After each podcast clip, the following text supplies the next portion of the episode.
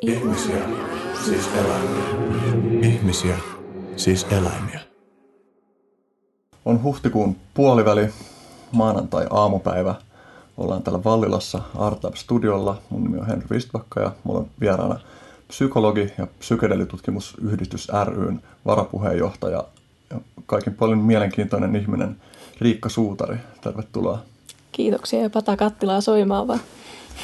Aloitetaan tota, psykologisella kysymyksellä. Miltä, miltä tuntui tulla tänne? No, äh, jos nyt on ihan rehellinen, niin olen kerännyt aika monta kertaa manata, että mihin ihmeeseen sitä on taas tullut lupauduttu. Um, musta on siis tosi siistiä, että olet kutsunut ja tosi mielelläni olen täällä, mutta samaan aikaan on tämä tosissaan jotenkin uusi tilanne epämukavuusalueella siinä, että mm. ei ole ihan normaali psykologin vastaanotto ainakaan minulla. Niin tämä on tällainen mole, molemminpuoleinen vastaanotto. Nimenomaan. No se on toisaalta hyvä puoli, että voi ehkä oikeasti myös kysyä ja välillä mm. kuunnellakin itse, että ei ole mm. pelkästään haastateltavana, ei tule pelkkää työhaastattelu. Mm. Yes. Kerro jostain asiasta, jota olet viime aikoina pohtinut. Joo. No, musta tuntuu, että itse asiassa eniten mun ajatukset on pyörinyt viime aikoina ihan arkissa asioissa, niin kuin työ, velvollisuudet, vapaaehtoishommat, ajanhallinta. Mm.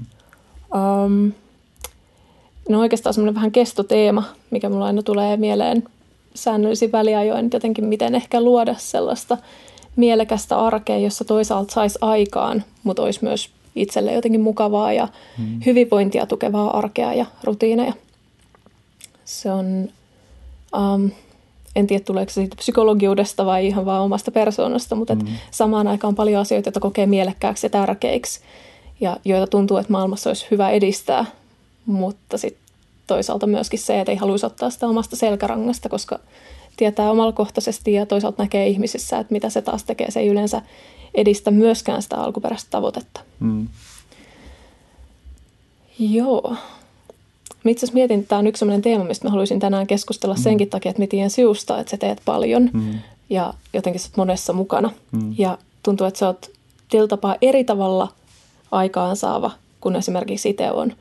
Niin jotenkin se voisi olla aika hedelmällistäkin käydä sitä pohdintaa, että mm. minkälaisia ehkä strategioita saattaa käyttää tai missä, mistä ehkä, miten kukakin priorisoi esimerkiksi mm. omia tärkeysjärjestyksiä. Musta me voidaan hyvin upottautua tähän aihepiiristöön, vaikka no. tiedä. Miksei? Niin itse mietin, että jos sä haluaisit aloittaa vähän siitä, että kun siis, jos mietit, että sulla on tällä hetkellä tämä podcast-homma ja oot ainakin kolmessa yhdistyksessä, onko me mm, neljäs. ymmärtänyt? Neljäs. Joo. Miten se jaat aikaa? Näppituntumalla. En mä tiedä. Äh, mm. Mulla on jotenkin niinku sellainen, tai mulla on aika luontaista se, että mä upottaudun tosi syvästi asioihin. Musta tuntuu, että mun niin kun, vaikka mulla on jonkinlainen vuorokausirytmi, niin, niin mun jotenkin yleisesti ottaen mun rytmit tai syklit on paljon isompia kuin, kuin yksi vuorokausi. No niin, varmaan siis suurella osalla ihmisiä mm. onkin, mutta että mä oon just miettinyt sitä, että miten tuntuu luontevalta, että voi vaikka useamman päivän ajan tai viikon ajan tai kuukauden ajan paneutua johonkin tosi intensiivisesti ja sitten sen jälkeen tulee luontevasti semmoinen tota, hengähdystauo ja ja, ja keskittyy sitten taas tekemään jotain muuta ja sitten palaa ehkä joskus myöhemmin sen äärelle. Mutta en mä tiedä, mä, kai mä aika paljon kuuntelen jotain mun semmoista omaa sisäistä kaaosta, että et tavallaan mä voin viedä itteeni yli mun semmoisen aivan terveellisten tuntusten rajojen, kun mä teen asioita. Että mm. et tuntuu siltä, että et mä voin jonkin verran tehdä liian vähän unella, liian vähän unella asioita ja, ja mä voin niin kuin, No väli, välisin kyllä sit seuraan myös sitä, että sit mä päädyn esimerkiksi vaikka lukea jotain artikkeleita silleen, että mä huomaan, että mä en ole enää optimaalisessa tilassa silleen, että mä vastaanottaisin. Mm.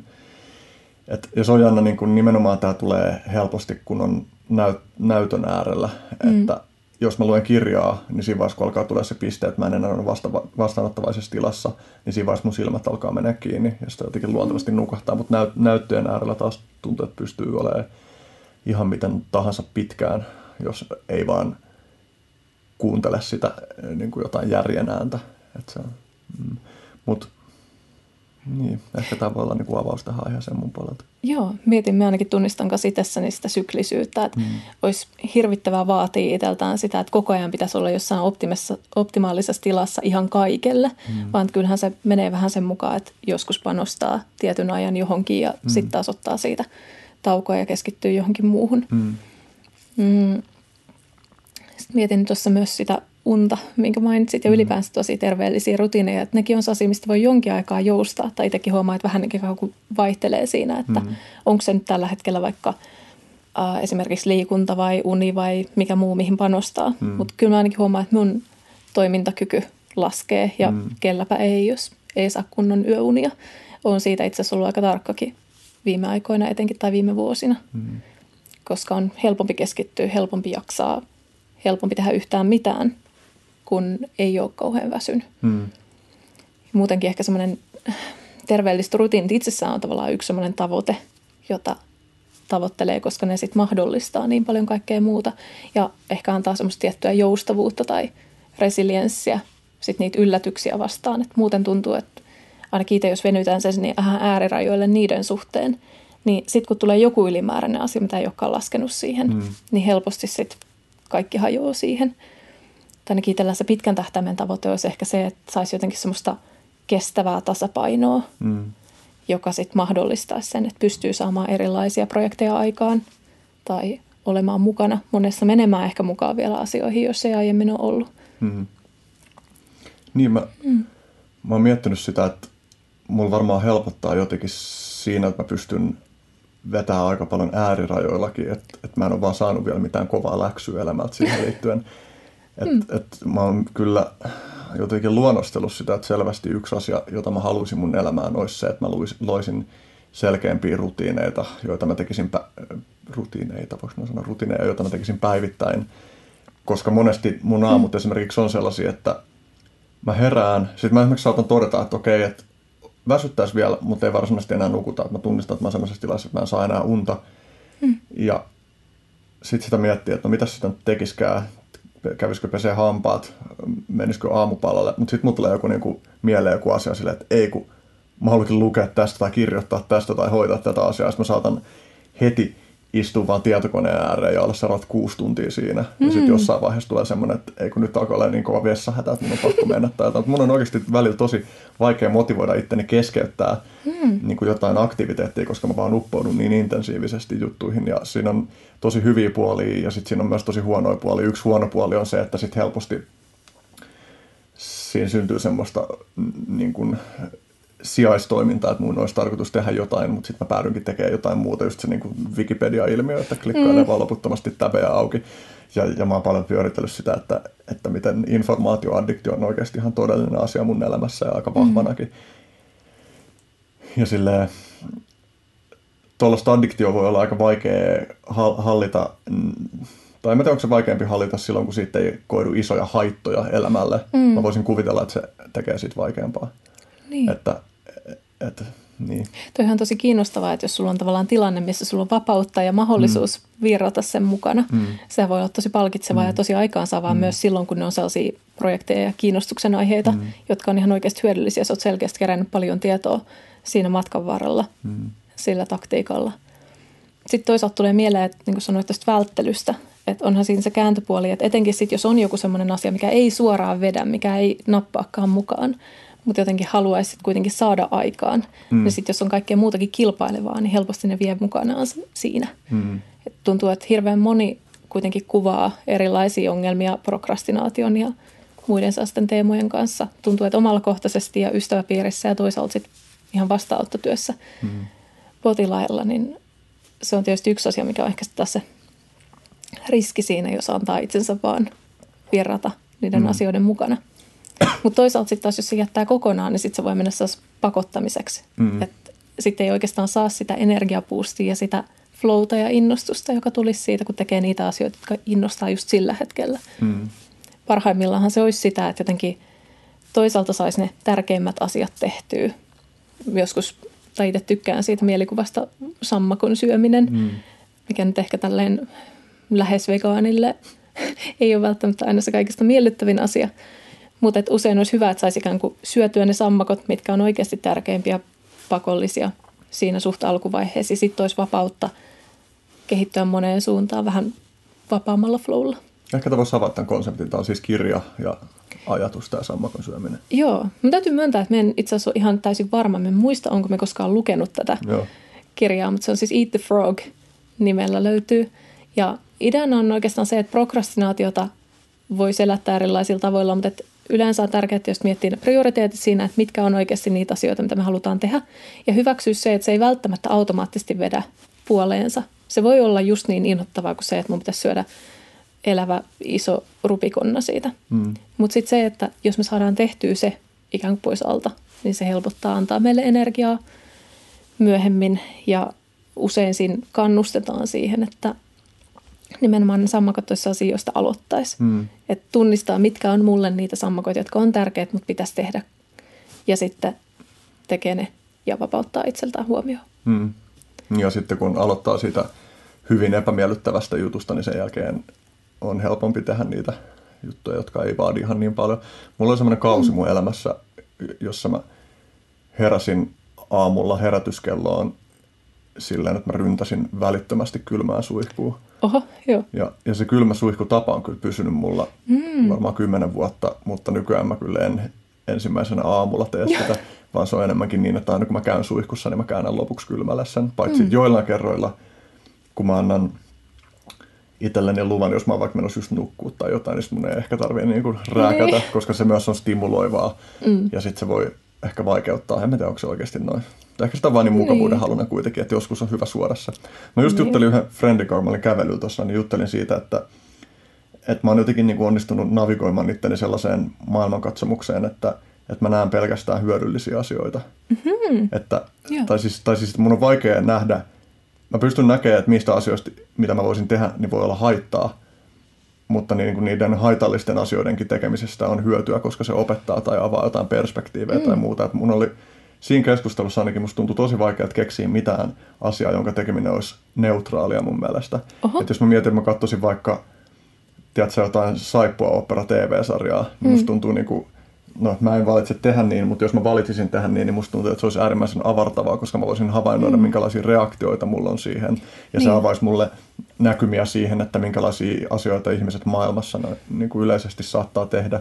Mm. Ja, silleen, ja niin kuin, jos vaikka miettii jotain niin kuin aktiivisen haitallisia juttuja, jos mä menisin öö, tiedätkö, viikonloppuna Kallioon dokaamaan ja vittuilee ihmisille sillä seurauksella, mm. että mä saisin turpaa siitä, niin sekin olisi mun mielestä jollain tavalla todennäköisesti tosi mielenkiintoista ja opettavaista, vaikka se olisi äärimmäisen typerä ja tuottaisi sinänsä sellaisia juttuja maailmaa, jota mä en halua tuottaa maailmaan. Niin, mutta toisaalta eikö tuossa se, että sä tavallaan meet niihin tilanteisiin jotenkin avoimin mielin ja oppivalla um, jotenkin lähtökohdalla, tai sillä, että haluan saada tästä jotain irti peilaan sitä siihen, mm. että mikä mulle on järkevää, niin se, silloin se varmaan onkin hyödyllistä. Mutta tietysti se, että jos se päätyisi tekemään samaa asiaa uudelleen ja uudelleen oppimatta siitä, niin se voisi olla pidemmällä tähtäimellä aidosti haitallista. Niin, kun siis lähinnä niin kun, tässä on jännä tässä perspektiivissä mm. se, että kun mun on tosi vaikea tavoittaa sitä, että miten niin voisi tapahtua, että mä mm. en oppisi siitä ainakin jotain, vaikka kyllä on selvää, että mä oon sillä tavalla, sillä tavalla ainakin hidas oppia, että – että mä voin toistaa joitain juttuja, esimerkiksi just sitä, että mä dataan yömyöhään ilman, että mä muutan hmm. tapaani ainakaan lyhyellä aikavälillä. Vaikea sanoa, mitä siitä pidemmällä aikavälillä seuraa, mutta ja en, en koe niin, että mä välttämättä tekisin jatkuvasti joidenkin optimaalisten prioriteettien mukaisesti asioita. Mm. Mutta mm. en tiedä, onko sellaista käsitettä kuin oikeastaan optimaalinen siinä, mm. että ainahan meillä joku asia jää vähän niin kuin sivuun siinä vaiheessa, kun panostetaan mm. toiseen. Minusta ainakin tuntuu, että se käytännön optimaalinen tulee nimenomaan siitä, että on tarkkana siitä, että hei nyt mä huomaan, että jotain puuttuu. Hmm. Tai että hei nyt itse asiassa jotakin sellaista nousee, mikä viestii siitä, että en ole ollut, en ole ehkä kuunnellut hmm. itseäni tarpeeksi hyvin. Että olkoon se sitten, että joku asia alkaa ärsyttää tai joku toinen ihminen vituttaa tarpeeksi. Tai hmm. sitten ihan vaan se, että illalla on jotenkin ahdistunut levoton olo. Tai joku muu semmoinen merkki, mikä vähän kertoo siitä, että nyt on varmaan joku, joku osa-alue, joka ehkä – kaipaisi muutosta. Ja siinä vaiheessa voi olla tosi hyödyllistä, että lähtee tekemään jotain ja saa siitä palautetta. Vähän niin kuin mm. kuvasti sitä, että se voi olla se vaikka, että menee kallioon. Mm. Ja siitä saa vähintään kontrastia siihen, mitä normaalielämässä ehkä mm. niin kuin käy läpi tai minkä mm. parissa työskentelee. Niin, niin ehkä se, niin kuin, mm. tai mikä on niin kuin optimaalista, niin että se kytkeytyy johonkin omaan arvomaailmaan. Mutta sitten toisaalta tässä on mielenkiintoista myös se, että, mm. että vaikka sitä voi puhua siitä, että mitkä on omat arvot, mm. niin sitten osittain ne tuntuu myös, että ne on väkisinkin tavoittamattomissa. Tai että en mä tiedä, mm. mitkä, mitä kaikkia arvoja mulla on tai miten ne painottuu suhteessa toisiinsa. Kyllä. Niin oikeastaan mm. eihän me voida milloinkaan saada oikeastaan täydellistä kuvaa meidän omasta mielestä mm. tai niistä motivaatiorakenteista tai mm. muista, mitkä meidän toimintaa ohjaa tai mitkä meidän hyvinvointia ohjaa. Mm. Ja sen takia ainakin itsellä ei ole ehkä tavoitteenakaan se, että koko ajan pitäisi olla hyvä olo, vaan enemmänkin just se, että pääsisi ehkä sellaiseen tilaan, jossa pystyy saavuttamaan niitä tavoitteita, joita mm. haluaa ja jotenkin edistämään asioita, jotka itselle on tärkeitä, tekemään jotain merkityksellistä ja sitten samaan aikaan kuitenkin pitämään huolta siitä, että oma toimintakyky säilyy, on tarpeeksi hyvä olo, että pystyy. Enkä nyt tarkoita, että kaiken tavoitteena olisi vaan saada tehtyä vaikka töitä tai mm. edistettyä jotain maailmassa, mutta et usein on kuitenkin ihmiselle helpompaa keskittyä johonkin mm, ikään kuin vähän omasta egosta ulkopuoliseen mm. tavoitteeseen, merkitykseen kuvaa siihen, että voi kun mulla olisi hyvä olo, koska sitten peilataan koko ajan siihen ideaali hyvään oloon, mm. joka ei välttämättä sitten ole mitenkään tavoitettavissa, ainakin jatkuvalla tähtäimellä. Mm. Tuo on jännä ristiriita siitä, että kun sä mainitsit just, että tavallaan mm. jotenkin viittasit siihen, että joku työn ö, toteuttaminen ei ole välttämättä mikään ylimmäinen hyve maailmassa, mutta sitten osittain mm. se on yksi ylimmistä hyveistä, että helposti kun meidän – yhteiskunnallisessa keskustelussa kritisoidaan sitä, että kaikessa, niin kuin mä luin just joku artikkeli, jossa puhuttiin siitä, että, että mindfulnessista on tullut semmoinen suorite joillain työpaikoilla, mm. ja siinä puhuttiin siitä, että ihmiset tekevät henkisyyttä, ja se on tosi rasittavaa. Niin, mm. niin tavallaan, että, että toi on se niin kuin kammottava puoli siitä asiasta, mutta sitten optimaalitilanteessahan työ olisi jotain semmoista, joka puhuttelee meitä syvällä tasolla ja joka on meidän tavoitteiden mukaista, jossa me saadaan – harjoittaa sellaisia taitoja, jotka on meille tärkeitä ja sitten saadaan siitä vielä jotain toimeentuloa. Tässä taas pyöritään jotain ikigai-termin ympärillä. Joo, vähän voi mennä vois, vaikka siihen. Joo, ehkä ikigai voisi purkaa, purkaa selväksi, eli mikä on ikigai. Niin, ikigai on siis semmoinen japanilainen termi, se taitaa suurin piirtein kääntyä syyksi olemassaoloon tai voisi ehkä ajatella niin kuin elämän merkityksenä, mutta se on ehkä pikkasen sivussa siitä ajatuksesta. Siinä on keskeistä se, että on niin kuin neljä osa-aluetta, mitä me toivotaan työltä tai siltä asialta, missä me halutaan ehkä tehdä jonkinlainen vaikutus maailmaan tai mikä meille on merkitystä. Ja ne on, yksi on siis tietysti se, että siitä maksetaan. Ei välttämättä se, että me saadaan paljon rahaa, vaan nimenomaan se, että se on jotain, mistä toiset on valmis ähm, antamaan jotakin vastiketta. Mm. Eli se on heille jollain tavalla tärkeää. Sitten on tietysti se klassinen, mitä me yleensä mietitään, eli mistä mä tykkään, mikä mua kiinnostaa. Ja sitten voi olla myös se, että missä mä oon hyvä, mitä mä jo osaan. Ja sitten oikeastaan se neljäntenä, mutta ainakin omalla kohdalla ehkä jotenkin tärkeimpänä on se, että mitä maailma tarvii, mikä oikeasti olisi tärkeää tuoda tähän maailmaan. Ja usein oikeastaan mikä tahansa työ tai muu sijoittuu johonkin näillä osa-alueilla. Jos ajatellaan, että meillä on vaikka työ, josta me nautitaan ja me ollaan hyviä, niin sehän voi olla jo hirveän hyvä työ, mutta se voi silti olla vähän turhaa, merkityksetöntä. Sitten toisaalta, jos me ollaan työssä, joka on tosi merkityksellistä, mutta me ei vaikka vielä osata sitä kovin hyvin, niin sitten siinä on ehkä taas semmoinen oma haasteensa, miten kehityn tähän rooliin, jossa nyt on. Mutta ainakin itse tykkään jotenkin lähteä miettimään töitä sitä kautta, että mikä oikeasti täyttäisi mahdollisimman hyvin nämä kaikki. Sehän ei ole välttämättä niin, että jotenkin se – merkityksen tunne ja kaikki niistä olisi koko ajan läsnä. Jos miettii vaikka psykologityötä itsessään, asiakastyötä, niin parhaimmillaan se täyttää ne kaikki. Se voi olla asia, josta tietysti maksetaan. Se tuntuu merkityksellisesti, siinä antaa jotain toisille ihmisille. Ja parhaimmillaan, kun on omalla mukavuusalueella ja vahvuusalueella, niin siinä on hyvä ja sitten toisaalta siitä myös nauttii. Mutta sitten on hetkiä, jolloin taas yksi tai kaksi näistä syystä tai toisesta ei täytykään toki sitten kaikilla varmaan löytyy omat tavallaan ne kon- jakaumat siinä, että mihin ehkä panostaa milloinkin. Mm. Siinäkin voi tulla sitä sykli- syklittäisyyttä, mistä puhuttiin aikaisemmin. Mm.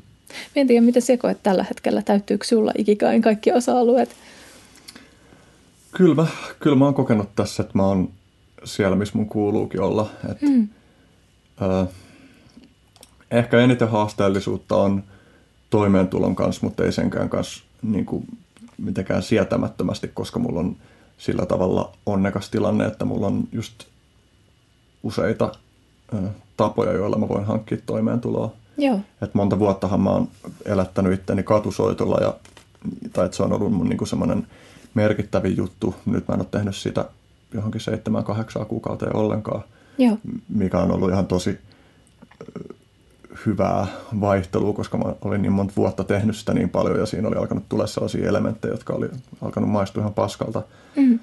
Ja sitten, että nyt mulla on ollut just, että on ollut keikkaa, vakituistakin keikkaa ja, ja, ja sitten on ollut noita käännöshommia ja, ja sitten mulla on toi joukkorahoitussivusto, niin, niin sekin, sekin silleen tarjoaa sellaisia mahdollisuuksia. Ja tämä on jännä, mä mietin just tässä sitä, että kun vaikka mä toivoisin, että, että mun toimeentulo olisi sillä tavalla vakaampi, että mä voisin että mä voisin tietää, että mä saan aina maksettua vuokrat ja laskut ja mm. ruoat ja tällaiset välttämättömät menot öö, niin kuin ilman, että mun tarvii huolehtia siitä, että tuntuu, että se helpottaisi kyllä jotain stressiä silleen, että esimerkiksi tämä podcastin tekeminenkin vie niin kuin useamman päivän mun jokaisesta viikosta. Tai, ja, ja se on niin kuin, sitä unelmoi siitä, että se olisi vielä vakaampi, mutta sitten samanaikaisesti jotenkin se, että mä voin olla tällaisessa tilanteessa ja unelmoida tuollaisesta, niin mä päädyn usein sen äärellä miettiä omaa etuoikeutettuuttani tässä maailmassa ja miten se on niin uskomatonta, mitkä mahdollisuudet on. Että on sattunut syntyä tänne ja on sattunut syntymään sellaisiin sosiaalisiin puitteisiin, jotka tukee niitä juttuja, jotka musta tuntuu oikealta tehdä tässä maailmassa. Ja, ja niin kuin just sellaisia juttuja, että mulla ei ole ikinä mun etnisyyden vuoksi ollut esteitä tässä elämässä tai mitään tällaista. Monet sellaiset jutut, perusjutut, joiden, vuoksi, niin kuin, joiden äärellä monet joutuu jatkuvasti taistelemaan, niin vaan puuttuu omasta elämästä. Ja mä mietin just mm. tota, että toi Ikigai-juttu, että, että, että jos sä oot siellä sun Ikigaissa, joka on näiden sun kuvaamien neljän kvadrantin keskellä ikään kuin, niin sitä jotenkin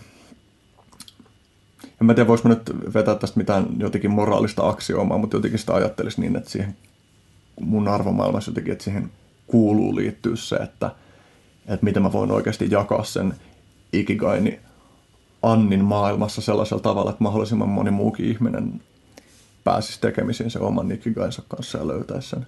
Niinpä, koska siis kuitenkin me hyödytään nimenomaan siitä, että mahdollisimman moni meistä toteuttaa jotenkin sitä omaa potentiaaliaan. Mm.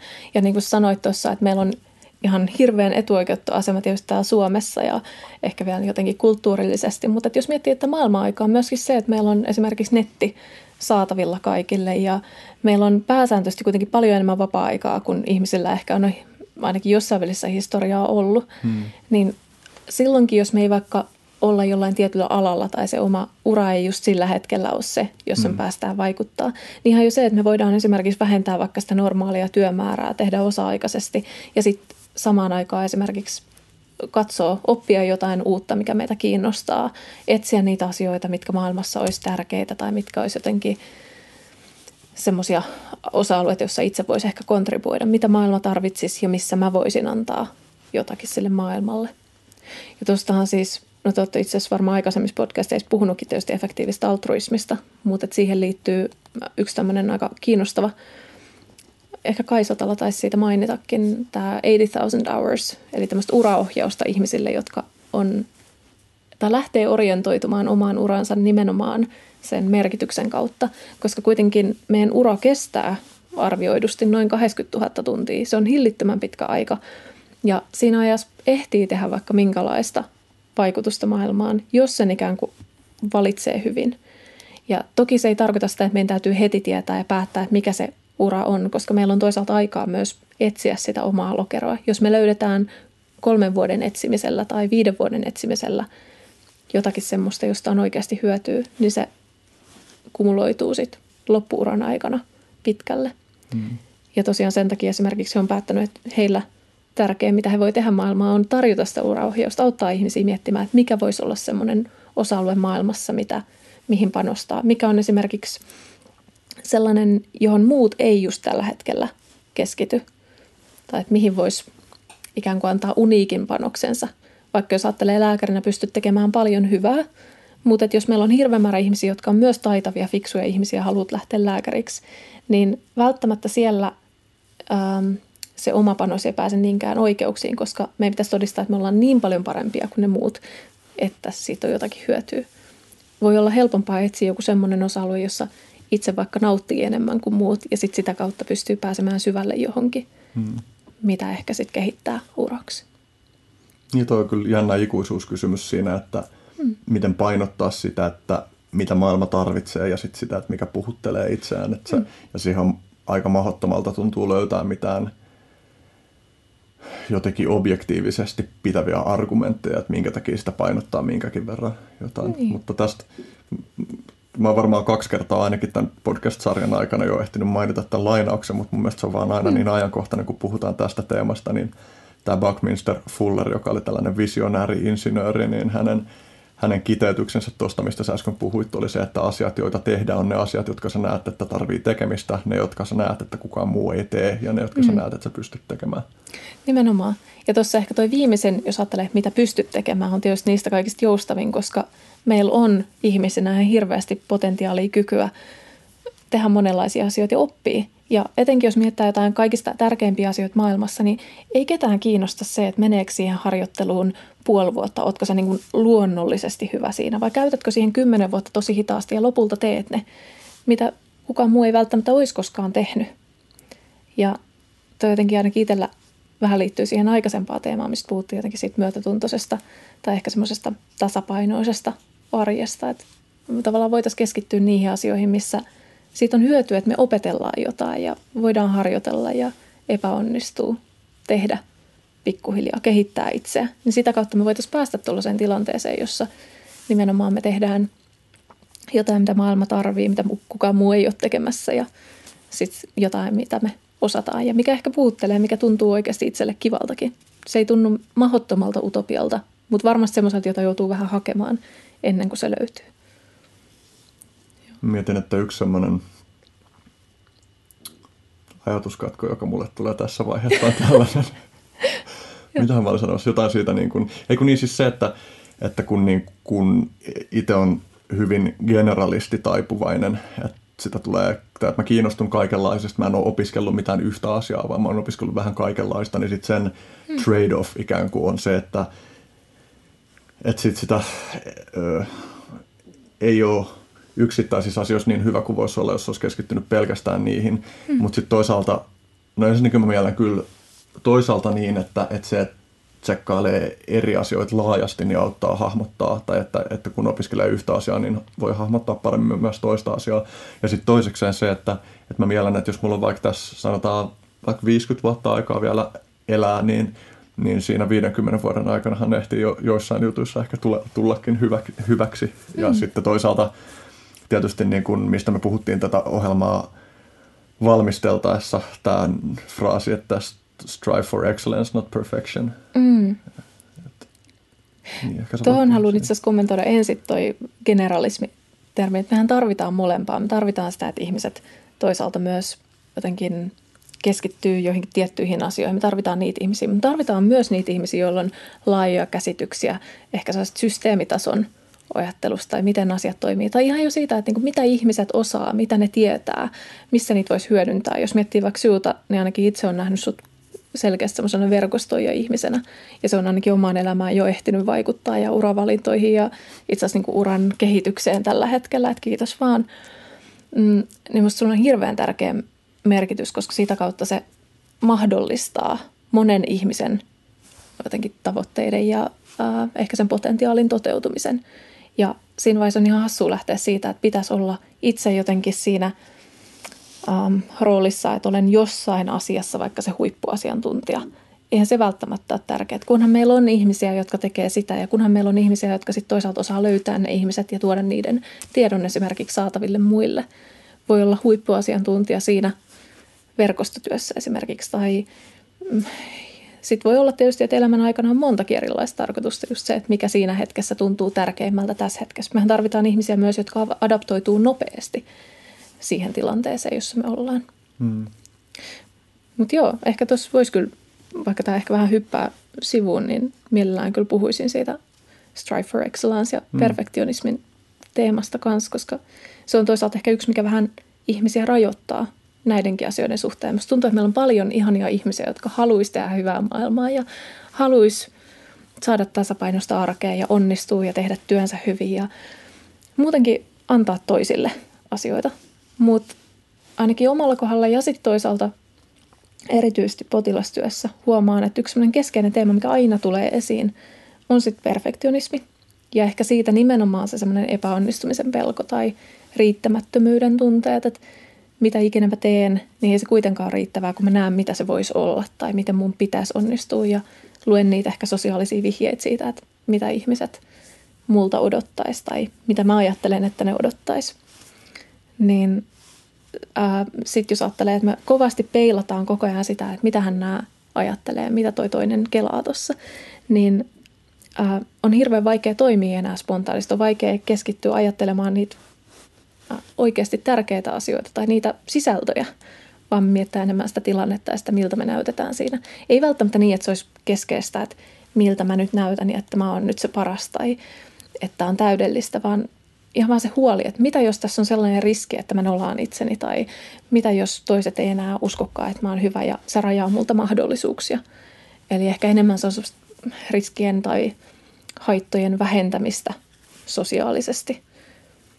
Ja tuntuu, että se meidän kulttuurikin vähän ehkä joissain tilanteissa, vähän ehkä, voi joskus enemmänkin toki kannustaa siihen, että meillä todetaan, että me jollain tavalla aina näyttää, että me ollaan hyviä ja onnistutaan – mikä on siis itsessään siinä, että me tavoitellaan jotain hyvää, sitä, että me halutaan tehdä asiat hyvin tai onnistuu. Siinä ei ole itse asiassa mitään vikaa. Sitähän me halutaan tehdä just se ehkä tämmöinen erinomaisuuden tavoittelu.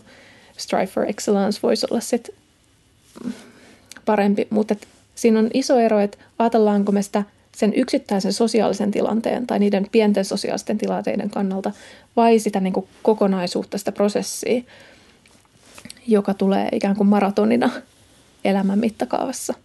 Et voi olla, että me joudutaan ottaa itse asiassa aika paljonkin niitä sosiaalisia riskejä ja epäonnistumaan tosi monta kertaa. Ja meillä pitää olla lupa siihen, jotta me voidaan esimerkiksi kehittää jonkinlaista asiantuntemusta ja osaamista tietyissä alueissa.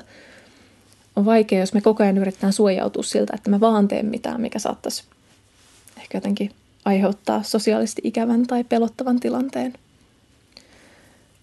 Mm.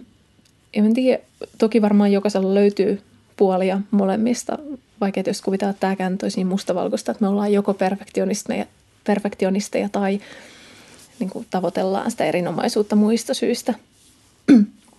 Mutta ainakin omalla kohdalla tuntuu, että se on niin helposti syvällä siellä, että ensimmäinen reaktio, jos jotakin tekee väärin, niin meillä on semmoinen ikään kuin tutka sisällä, joka koko ajan peilaa, että mitä nämä muut ajattelee ja miten tämä pitäisi tehdä. Ja yrittää ikään kuin kuiskutella korvaan, että, että älä nyt vaan tee tota, älä nyt vaan mene tuohon noin, että odota nyt ensin ja tee nyt ensin vuosi tai kaksi valmistelua tuohon, sit sä uskallat ehkä mennä. Hmm. Mutta sitten toisaalta, jos tekisin joka kerta niin, niin sehän rajaisi ihan hirveästi mahdollisuuksia pois, koska mulla on kuitenkin luultavasti alle sata vuotta tässä aikaa. Niin ehtisin tehdä 50 siistiä juttuja ja muutaman muun, mitkä ei oikeastaan ollut edes lopulta niin tärkeitä.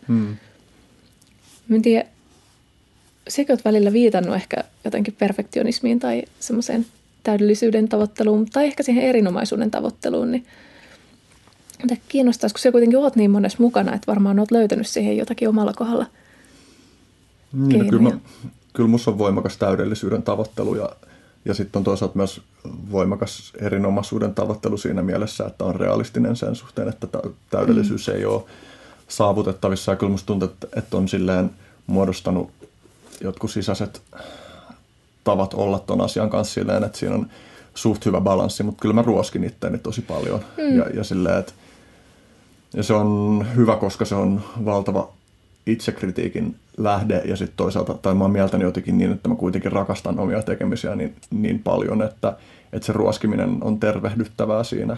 Mm. Että et mulla on välillä semmoisia tulee semmoisia aaltoja elämässä, että sitä on jotenkin tosi semmoisessa jossain itseinho ja epäkelpo kela, kelan keskellä. Hmm. Ja sitten yleensä sieltä aina ammentaa jotain hyödyllistä mukaansa. Että hmm. Et se pitää, se on joku liikkeelle paneva voima. Ja et kun ei ole sen tason perfektionismi, joka täysin lamaannuttaisi, vaikka se kyllä tai siis hetkittäin se voi lamaannuttaa, mutta mm. ei se lamaannuta pitkällä tähtäimellä. Ja ehkä esimerkiksi musiikin kanssa mulla on ollut paljon sitä, että mulla on niin kuin, mä oon julkaissut jotain seitsemän tai kahdeksan levyä tai äänitettä mun eri projektien kanssa ja mulla on varmaan kuuden levyllisen verran ainakin niin kuin biisejä, joita mä en ole ikinä julkaissut ja, ja niin kuin tälläkin hetkellä on, on niin kuin useamman bändin kanssa levyntekoprosessi kesken. Toinen, joka on lähempänä valmista, niin siinä on nyt kohta viisi vuotta mennyt ja, ja me ollaan siitä viidestä vuodesta kolme neljä vuotta viimeistelty niin sanotusti. Ei, mutta oikeasti se on mennyt niin, että sitä on tajunnut vaan tehdessä sitä eteenpäin, että, että okei, että tämä juttu ei nyt vaan oikeasti ole vielä sillä tasolla, mikä se tulisi olla, jotta tämä olisi tuntuisi eheltä paketilta, että, että ei mulla mm. ole niin epäilystä siitä, että eikö se tulisi valmiiksi.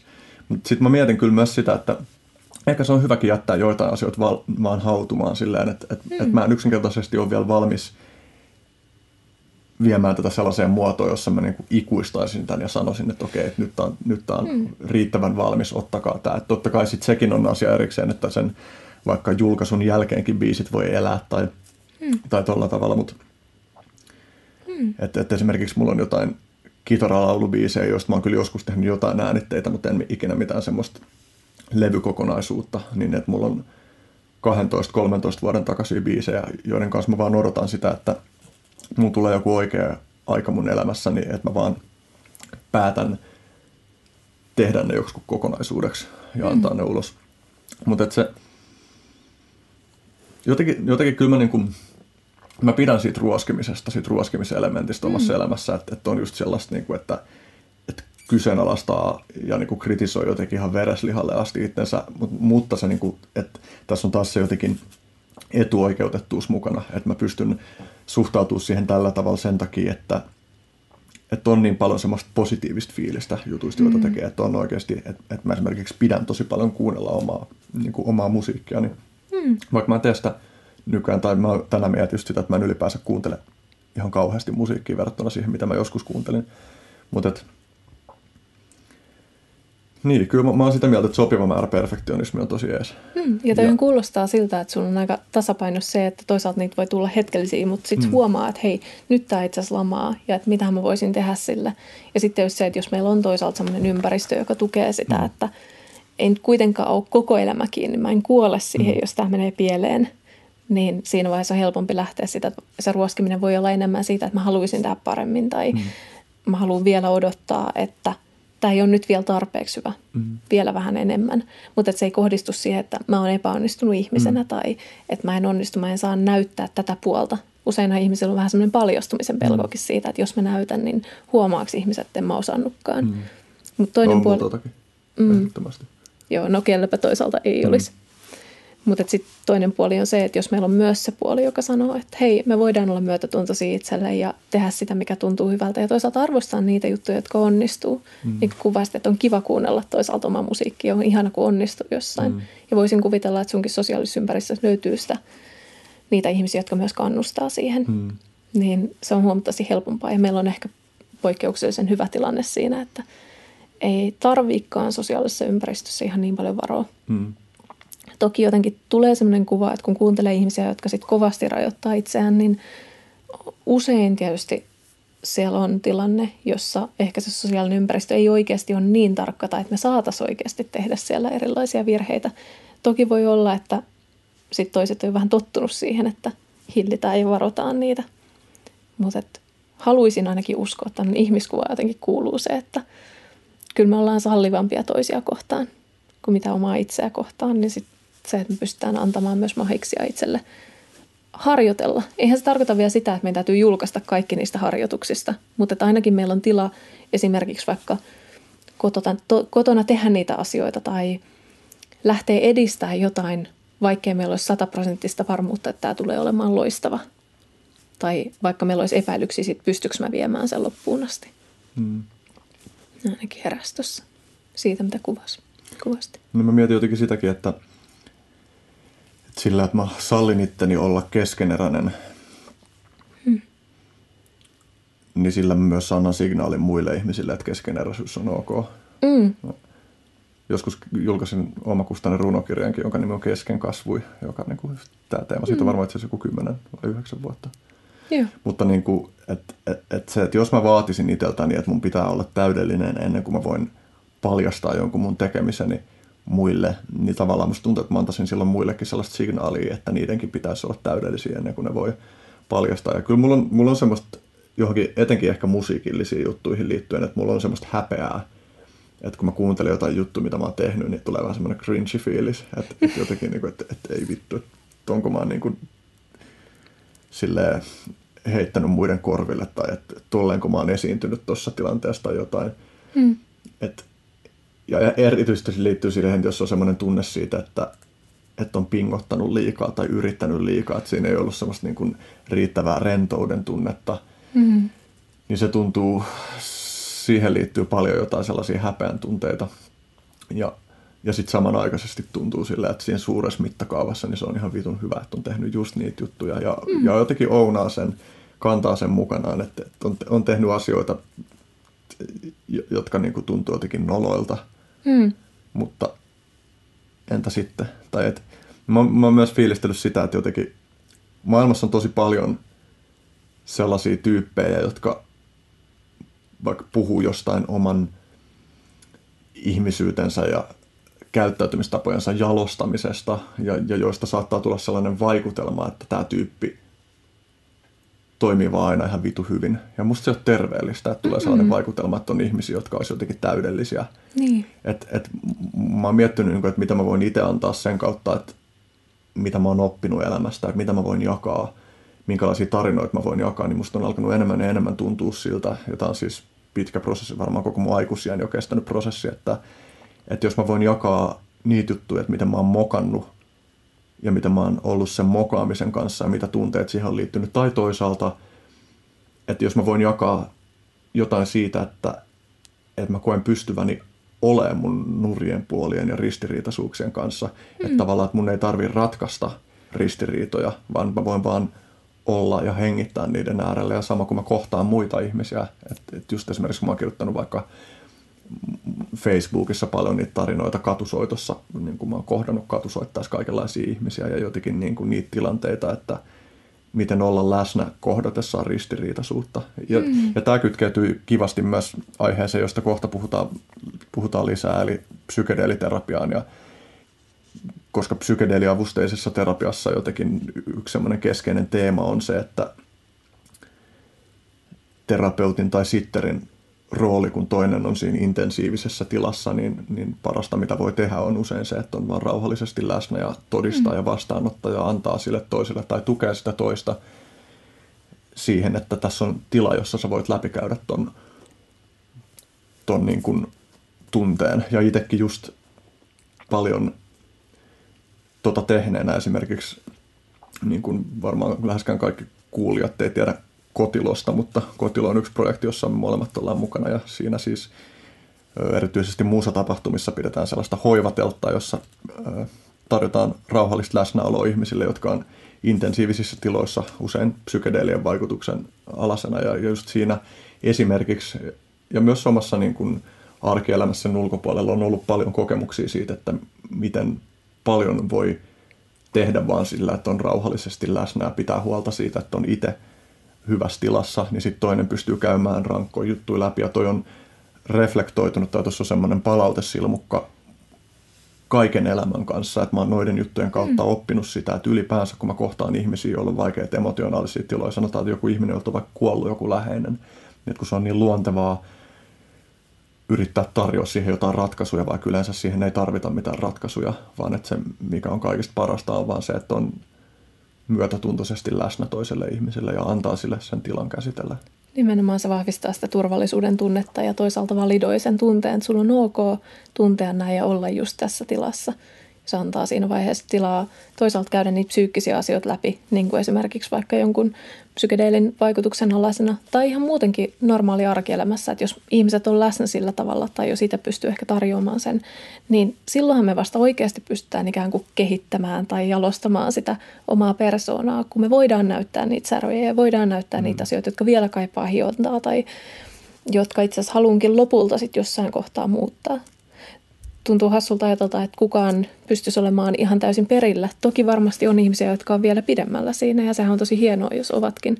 Mutta ei ehkä haluaisi lähteä semmoiseen elitismiin, jossa ajatellaan, mm. että on joku, mitä, minkälainen pitäisi olla. Mm. Vaan että useinhan se lähtee siitä, että me ollaan niin kuin oman sen hetkisen mm, tilamme tai parhaamme kautta esillä tai näytetään jotain osia meistä itsestä ja annetaan ne ikään kuin avoimesti siihen toiselle mm.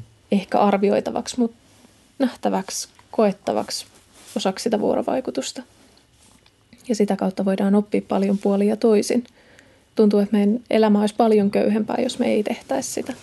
Ja sitten toisaalta just miettii noita äärimmäisiä tiloja, missä vaikka ihmiset kärsii mielenterveysongelmista tai, tai sitten just käy vaikka läpi tosi rankkoja kokemuksia, niin sitä tärkeämmäksi se tulee, koska ne on usein niitä tilanteita, joissa me ollaan kaikista haavoittuvaisimmillamme tai haavoittuvuus ehkä kuulostaa hassulta siinä, että se kuulostaa ikään kuin voitaisiin mennä rikki, mutta me ollaan avoinna muutokselle, me ollaan mm. jotenkin semmoisessa joustavassa tilassa, mm. niin silloin se voi mennä tosi hyvään suuntaan tai se voi mennä tosi huonoon. Ja siinä on tosi iso merkitys siinä, että miten nämä muut suhtautuu minuun.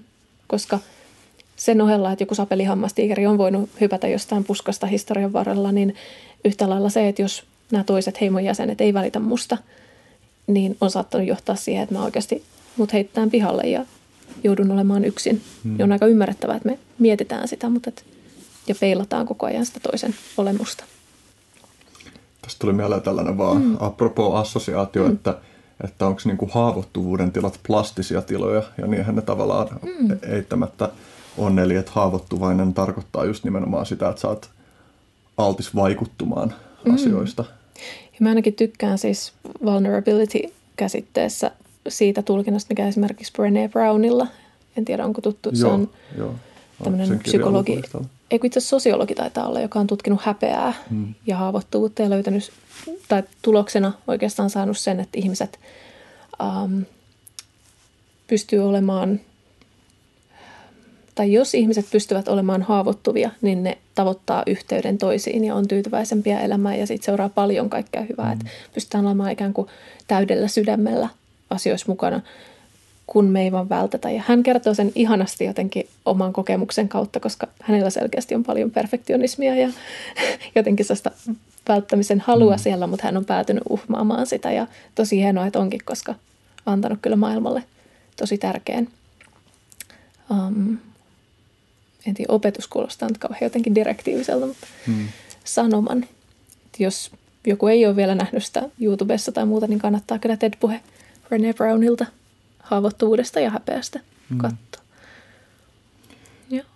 Joo, mä oon fiilistellyt sitä, että, että esimerkiksi jossain sosiaalisessa konfliktitilanteessa, jossa vaikka joku satunnainen ihminen käyttäytyy jotenkin perseilevästi sillä, että, että siinä selvästi joko on tarkoituksellinen intentio loukata tai sitten on niin kuin välinpitämättömyys siitä, että miltä toisesta tuntuu, niin aika luontainen reaktiotapa siihen olisi jotenkin se, että se on tosi tyydyttävää, jos pystyy heittämään kun nasevan vastavittuilun tai jotain muuta.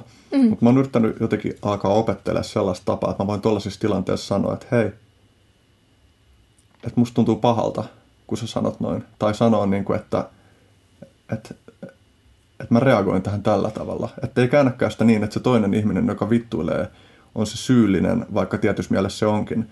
Mutta kun se, se niin kuin, että lähtee siitä, niin se ei usein johda erityisen mielenkiintoisiin lopputuloksiin, vaikkakin kuten totesin, niin se on tosi kiehtova tai kiva fiilis, kun saa läväytettyä jonkun nasevan one-linerin. Mm. Mutta se tunne, tai siis se, jotenkin se, mitä se avaa, kun tekeekin siinä vaiheessa, kun toinen pyrkii loukkaamaan, niin tekee itsensä vielä haavoittuvaisemmaksi sen edessä.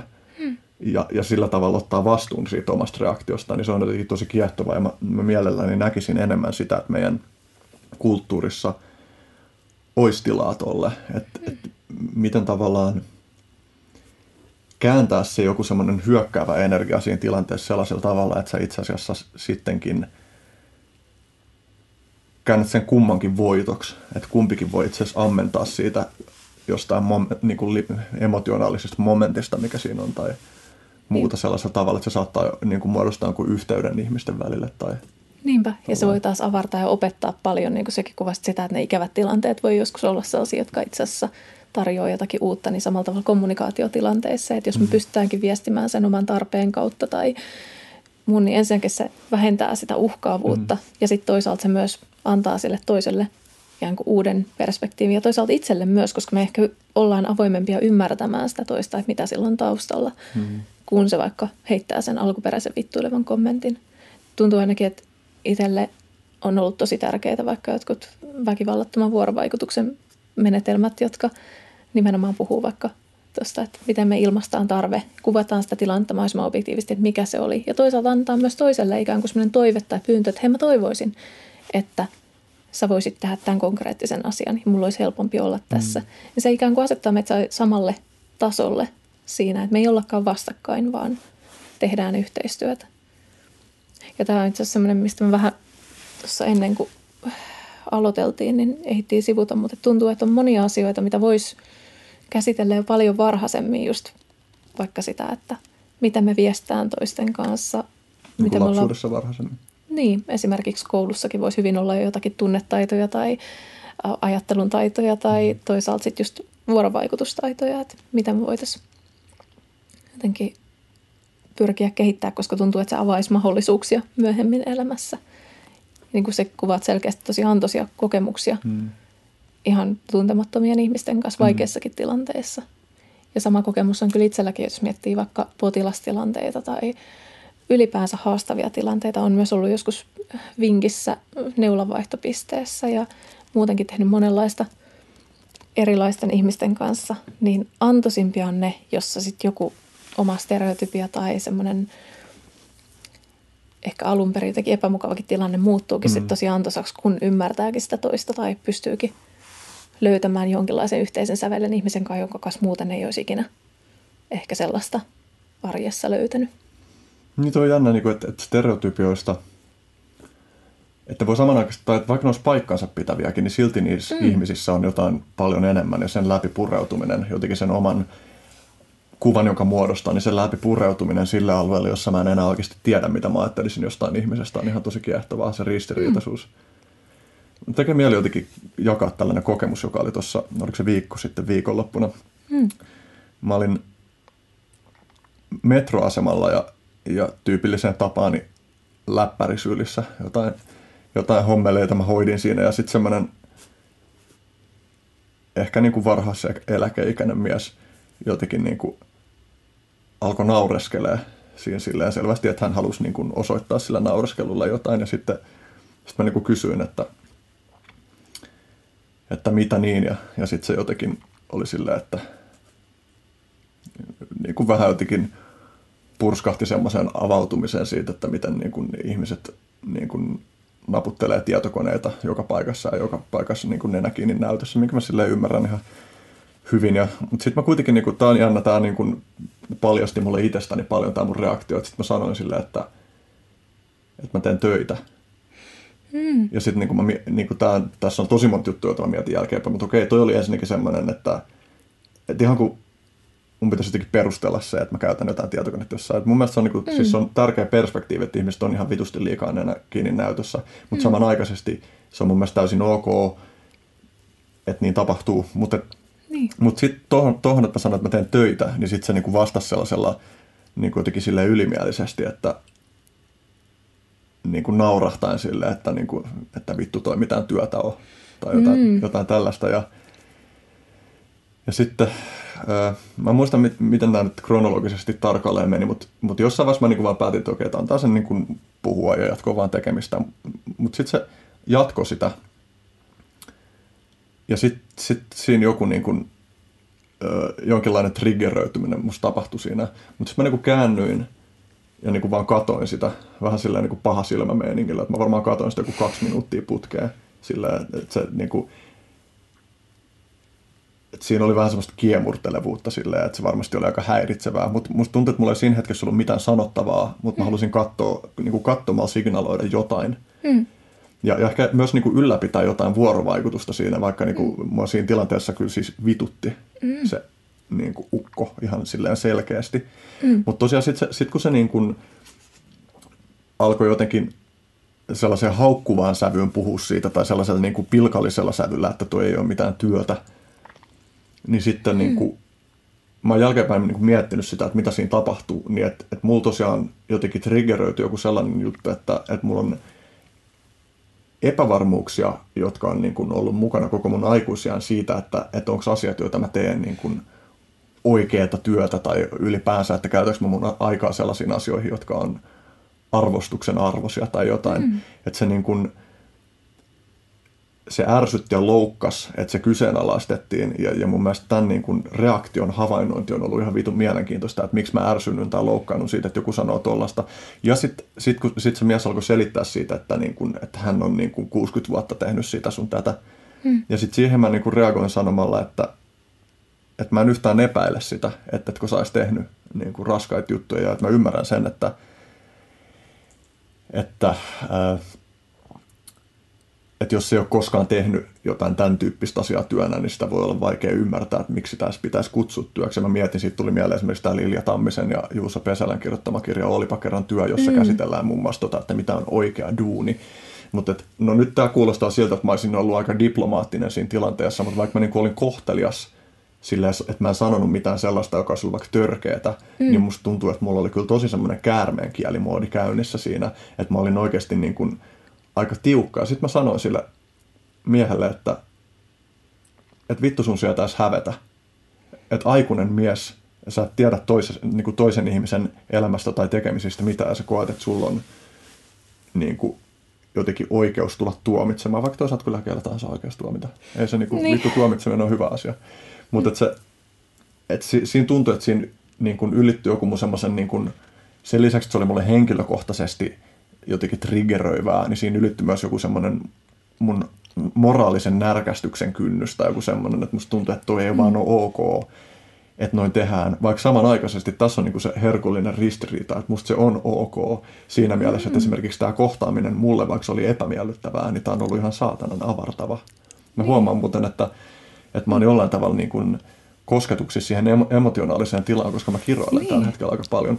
Joo. Mutta, mutta et, niin, siis se oli niin kuin, mä voin kuvitella, koska sit, jos mä niin kuin menen semmoiseen tilaan, että mä oon niin kuin vähän jotenkin konfrontatiivinen ja ärsyntynyt, niin mä voin olla oikeasti aika painostava tai niin kuin häiritsevä. Hmm. Ja sitten samanaikaisesti, että musta tuntui tosi hyvältä se, että mä sanoin sille suoraan tolleen, niin kuin, että häpeäisit. Että toi tuntuu, hmm. niin kuin, että hmm. tuollaista harvoin ehkä aikuinen ihminen tekee etenkään toiselle tuntemattomalle. Ja etenkin sillä, että vaikka mä olin niin kuin samanaikaisesti siinä niin kuin terä, teräväkielisessä tilassa tai semmoisessa, niin mä kuitenkin olin myös jotenkin muodollisesti kohtelias. Mm. Mutta sitten niin sit mä niin kuin jäin miettimään tuota tilannetta silleen, että, että kun kyllä mä todellakin ymmärrän sen, että, että miten, miltä se voi vaikuttaa, kun maailma muuttuu silleen, että, että ihmiset mm. esimerkiksi alkaa duunaa jotain toimistotöitä ja sä, että sä, en mä tiedä mitä se mies on tehnyt, mutta niin kuin, tiedät, sä hakannut kirveellä puita tai mm. niin kuin, kalastanut tai mitä tahansa tuollaista ruumiillista työtä – että et olisi sitten tietysti voinut kysyä, että hei, mikä sun työn määritelmä tai niin. jotain. Mutta mm. mut se tilanne ei niin kuin purkautunut mihinkään millään tavalla miellyttävään asiaan. Mm. Että se niin kuin jäi semmoisena niin kuin nälvävänä tunteena sisälle. Mm. Ja sitten se, mm, mä juttelin siitä mun puolison kanssa siitä tilanteesta ja, ja siitä jäi kehoonkin semmoinen niin kuin jotenkin mm no semmoinen, mikä jää semmoisesta niin kuin epämiellyttävästä sosiaalisesta konfrontaatiosta. Mm. Ja sitten se oli sama aikaa vaan jotenkin niin, kuin niin siistiä vaan havainnoida sitä, että, että mitä musta tapahtuu, mitä reaktioita musta syntyy, m- mitä mä voin oppia siitä, että mitä mä toimin tuossa tilanteessa, mitä, sit paljasti, mitä se paljasti mun luonteen eri puolista. Ja sitten tosiaan niin kuin siinä joskus, me oltiin just menossa syömään äh, brunssille, niin siinä niin kuin 15 minuuttia sen kohtaamisen jälkeen matkalla sinne brunssipaikkaa, niin mä nyt jossain vaiheessa vaan niin kuin ravistelin itsestäni. Mm. Niin kuin se, että kun se on jännä, kun nuo jännitteet jää kehoon, ne on niin kuin emo- emotionaaliset. Tai se on mun mielestä yksi sellainen juttu, mitä ehkä niin kuin ei yleensä tarpeeksi hyvin tiedosteta, että, että, että tunteet on oikeasti kehollinen asia. Mm. Tai niin kuin kehomielellinen asia, mutta niin kuin kehomieli nyt ylipäänsä mä en, tai niin, se niin kuin niiden vyystiytyneisyys on myös niin kuin oma aiheensa, josta mm. voisi keskustella vaikka tunnin, mutta että se, että kehoilla on että ne on, tai tunteet on kehossa tietynlaisena niin kuin kokemuslaatuna. Ja sitten niin kuin mm. tosiaan, että, että jotenkin se, että no näitä on kaikki tämä niin TRE-menetelmä, jossa niin kuin tärisemällä poistetaan Niin. jännitteitä ja, ja niin kuin ylipäänsä jotenkin tutkitaan jotain omaa olemassaoloa sen kautta, niin, niin mä koen ton oikeasti aika hyö, hyödyllisenä ihan niin kuin tekniikkana ravistella. Mm. Jotenkin, että se ravistelu poistaa sitä, että jos on mennyt tiedätkö, vähän semmoiseen niin kuin jännittyneeseen tilaan tai jotain, mutta se oli niin kuin, niin, mä halusin jotenkin jakaa tämän sen takia, mm. koska, koska mä en niin kuin koe, tai siis tuossa oli niin kuin, mä allekirjoitan juttuja, joita mä teen tuossa, mutta, mutta mä en mielestäni toiminut mitenkään niin kuin esimerkillisesti. Tai että mulla oli ihan semmoinen fiilis, että, että olisi ollut niin makea, jos tuon tilanteen olisi saanut hoidettua jollain sellaisella tavalla, että meidän välillä olisikin syntynyt joku niin kuin positiivinen yhteys. Mutta sitten toisaalta niin kuin, niin, se on, jo, on jollain tavalla sun itseisarvo, että olisi kiva, että ihmiskohtaamiset olisi paljon mm. enemmän semmoisia, josta jää niin kuin välittömästi hyvä maku, mutta sitten toisaalta kun tämä nyt oli tällainen, niin mä otan se jotenkin lahjana, sen niin. mahdollisuuden saada kokea jotain tällaista. Ja toi ihan ihastuttavaa avoimuutta jotenkin siinä, että ei kaikki välttämättä aina mene niin kuin me toivotaan. Tai siis sehän on yksi sellainen asia, mikä meidän on pakko hyväksyä siinä, että etenkin kun me ollaan vuorovaikutuksessa, että siinä on toinen ihminen, jonka mielipiteisiin ja ajatuksiin ja tunteisiin ja muihin, niin ei me aina voida vaikuttaa. Mm. Jossain määrin joo, totta kai me voidaan tehdä parhaamme siinä tai jollain tavalla yrittää käyttää tiettyjä keinoja tai hyvää vuorovaikutusta olla avoimena – mutta ei se tarkoita, että se toinen ajattelee toisin tai että siitä välttämättä tulee miellyttävä. Mm. Ja sitten toisaalta myöskin se, että onko tässäkään jotain tiettyä tavoitetta, mihin pitäisi päästä, koska onhan tässä toisaalta se, että jos sen olisi hoitanut vaikka tosi smoothisti, niin sitten olisikin jäänyt se, että mitä olisi tapahtunut, jos mä olisinkin sanonut näin. Mitä jos mä olisin pitänyt enemmän puoleni mm. siinä tai pistänytkin vähän vastaan, että silloin olisi tullut myös kuva, että tämä ei ole ihan ok, koska mm. sekin voi olla tosi tärkeä viesti. Mulla on joskus käynyt esimerkiksi mielessä, että siis vaikka haluan olla tosi avoin ää, ihmisille ja että toiset sais ilmaista itseään esimerkiksi vaikka ihan missä tahansa kadunkulmassa, niin joskus kuuntelin, kun joku tämmöinen uskontokunnan edustaja kovaan ääneen paasasi ihmisten synneistä Kaisaniemen metroasemalla. Ja siinä vaiheessa jotenkin, kun oli just tullut töistä ja varmaan kolmen ihmisen kanssa käsitellyt kaikkia niitä syyllisyyden ja häpeän ja vaikeita kokemuksia, mitä ihmisillä on ja mitä tiedostaa, että vaikka ehkä itse – pystyy erottamaan nykyisellään sen, että okei, tämä ihminen, ei se nyt kohdista sitä minuun, mulla ei ehkä ole henkilökohtaista sidosta siihen ihmiseen, mutta että jotenkin toisten ihmisten puolesta loukkasi se, että ihminen voi mennä sinne kuuluttamaan suoraan mm. sitä, että miten ihmeessä tai että miten ihmiset on syntisiä ja mm. pitäisi kovasti jotenkin hävetä ja mennä kuoreen ja tehdä toisia ja ottaa vain Jeesus sydämeen. Ähm, en siis, mulla ei ole mitään sitä vastaan. Minusta on ihanaa, jos ihmiset löytää uskonnosta itselleen helpottavia, ihania, äh, hyviä puolia, mutta nimenomaan tuollaisella lähtökohdalla niin tuntuu, että se luultavasti herättää aika monissa ahdistusta. Ja kun on jutellut ihmisten kanssa, jos ylipäänsä keskustelut esimerkiksi potilastyössä on tosi henkilökohtaisia, niin siellä näkee, kuinka paljon meillä itse asiassa on niitä häpeän tunteita tai epävarmuutta siitä, mitä muut ajattelee. Niin kyllä mulla ainakin on toisaalta se puoli, että vaikka mä haluaisin olla diplomaattinen ja ymmärtää kaikkia, niin osoittaa myös sitä, että hei, mitkä asiat mun mielestä on ok ja kunnioittavia toisia kohtaan. Ja joskus se voi tarkoittaa sitä, että täytyykin itse mennä vähän pois siltä alueelta, joka olisi vaan diplomaattista tai mukavaa en tosiaan tiedä, jos miettii, että sinun esimerkkiä, että onko siinä jotain tiettyä oikeaa tai väärää. Mm. Joku voisi sanoa, että kannattaisi mennä tuohon suuntaan ja toinen toiseen. Mutta minusta on hienoa, että niitä kokeilee ja nimenomaan pysyy siinä avoinna. Kyllähän me joka tapauksessa, kun me ollaan erilaisissa tilanteissa, olkoon se sitten sosiaalinen tilanne tai kun me vaikka työskennellään omien tunteiden kanssa tai kohdataan vaikka just häpeän tunteita tai ihan mitä tahansa, niin meille on antoisinta, jos me pystytään olemaan sen tunteen kanssa ja kohtaamaan se siinä hetkessä ja tutkimaan sitä ilman, että me miettää, että tämä pitäisi saada nyt pois tai ei mun kuuluisi tuntea näin tai pitäisi ratkaista tämä tilanne. Jos me ikään kuin hyväksytään se ristiriita meidän ympäröivässä maailmassa tai meidän tavoitteiden välillä tai toiveiden tai ihannekuvien kanssa, niin me ollaan avoimempia myös löytämään sieltä uusia näkökulmia ja kehittymään ihmisinä. Näin ainakin haluaisin uskoa. Mm. Jotenkin ristiriitojen kanssa oleminen, se on jotenkin mm. vaan niin loputtoman tyydyttävää. Niin. Jotenkin tuosta, kun oli tämä niin kuin, tässä on pari kertaa ollut tämä kysymys siitä, että pitäisikö sitä tai tätä, niin, mm. niin yksi mun oman elämän semmoisia suuria mullistuksia on ollut jotenkin se, että, että kun on pystynyt muuttaa sen, että pitäisi sitä tai tätä niin, että voi sitä tai tätä, mä voin mm. tehdä tällaisia asioita, mä saan tehdä tällaisia asioita, että, että ei niin, että mun pitäisi käydä lenkillä, vaan niin, että mä voin käydä, mä saan käydä lenkillä.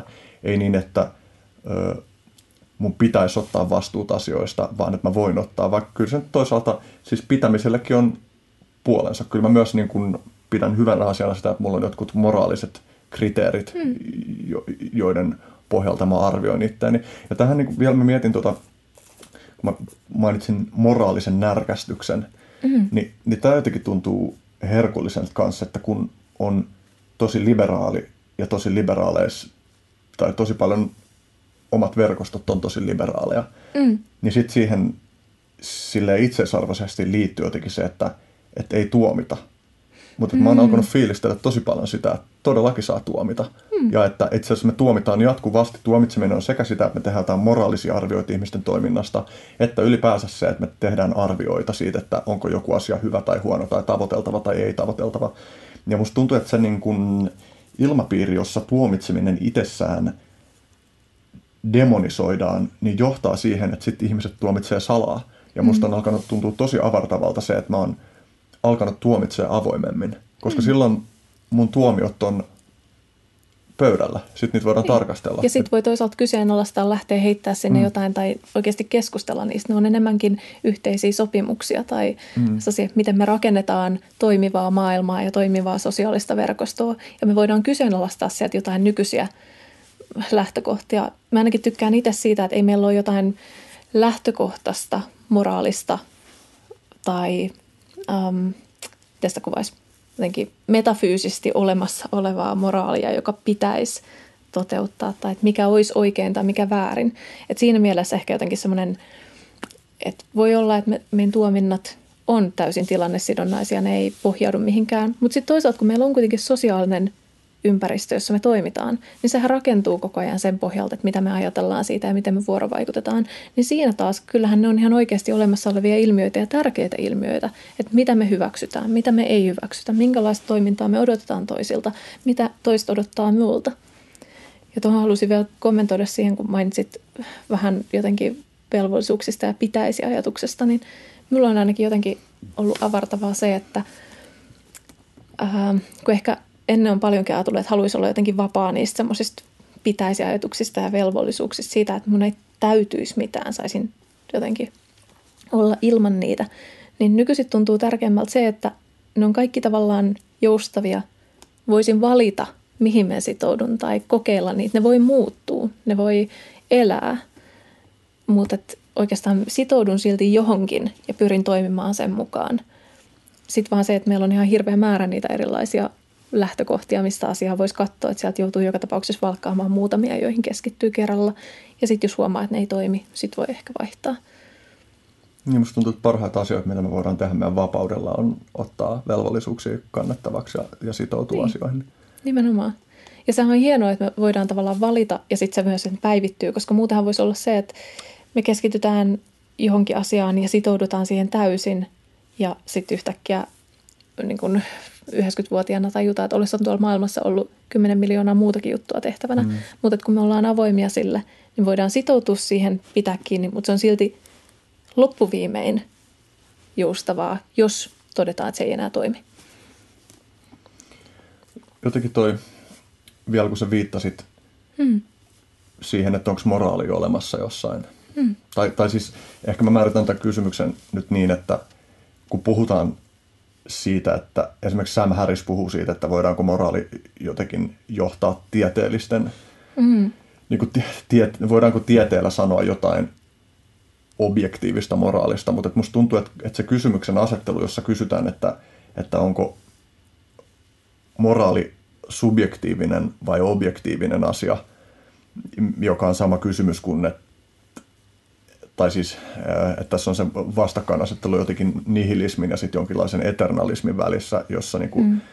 jälkimmäisessä jotenkin moraalia, se mikä on oikein, tulee annettuna joltain transcendentaaliselta Jumalalta tai vastaavalta. Mm. Niin että, että et musta on alkanut enemmän ja enemmän hyödyllis, näyttäytyy hyödyllisenä se, että et tota moraalikysymystä vaan hahmotetaan niin, että kyse on intersubjektiivisesta ilmiöstä. Eli että se ei ole täysin subjektiivista. Joku nihilisti on sitä mieltä, että, että sä voit itse valita, mihin sä uskot ja mitä sä pidät moraalisena, mutta ei se vaan mene niin, että, mm. että sä voit kyllä ohjata sitä, mutta sä pystyt ohjaamaan sitä ainoastaan tietyissä puitteissa, jotka on kytköksissä siihen koko sosiaaliseen verkostoon ja kulttuurilliseen todellisuuteen, jossa me eletään. Ja sitten toisaalta just, että, että on helppo nähdä, että miksi on vaikea asettaa mitään loogisesti kestävää objektiivista pohjaa moraalille, mm. Joka olisi riippumaton näkökulmasta, mutta siitä me päästään siihen, että se, että se ratkaisu löytyy jollain tavalla sieltä vuorovaikutussuhteista, ja musta tuntuu, että tosi monet niin. filosofiset ongelmat ja tosi monet nykyihmisen ongelmat vaikka suhteessa ekosysteemiin ja tällaisiin asioihin, niin että, niin, että se, että, että ne vastaukset löytyy sieltä vuorovaikutussuhteista, jotka on täynnä ristiriitoja, joita ei välttämättä pysty hmm. Naulitsemaan johonkin tiettyyn tarkkaan määritelmään, mutta että ne on, että ne on ikään kuin, että ne vastaukset on eläviä.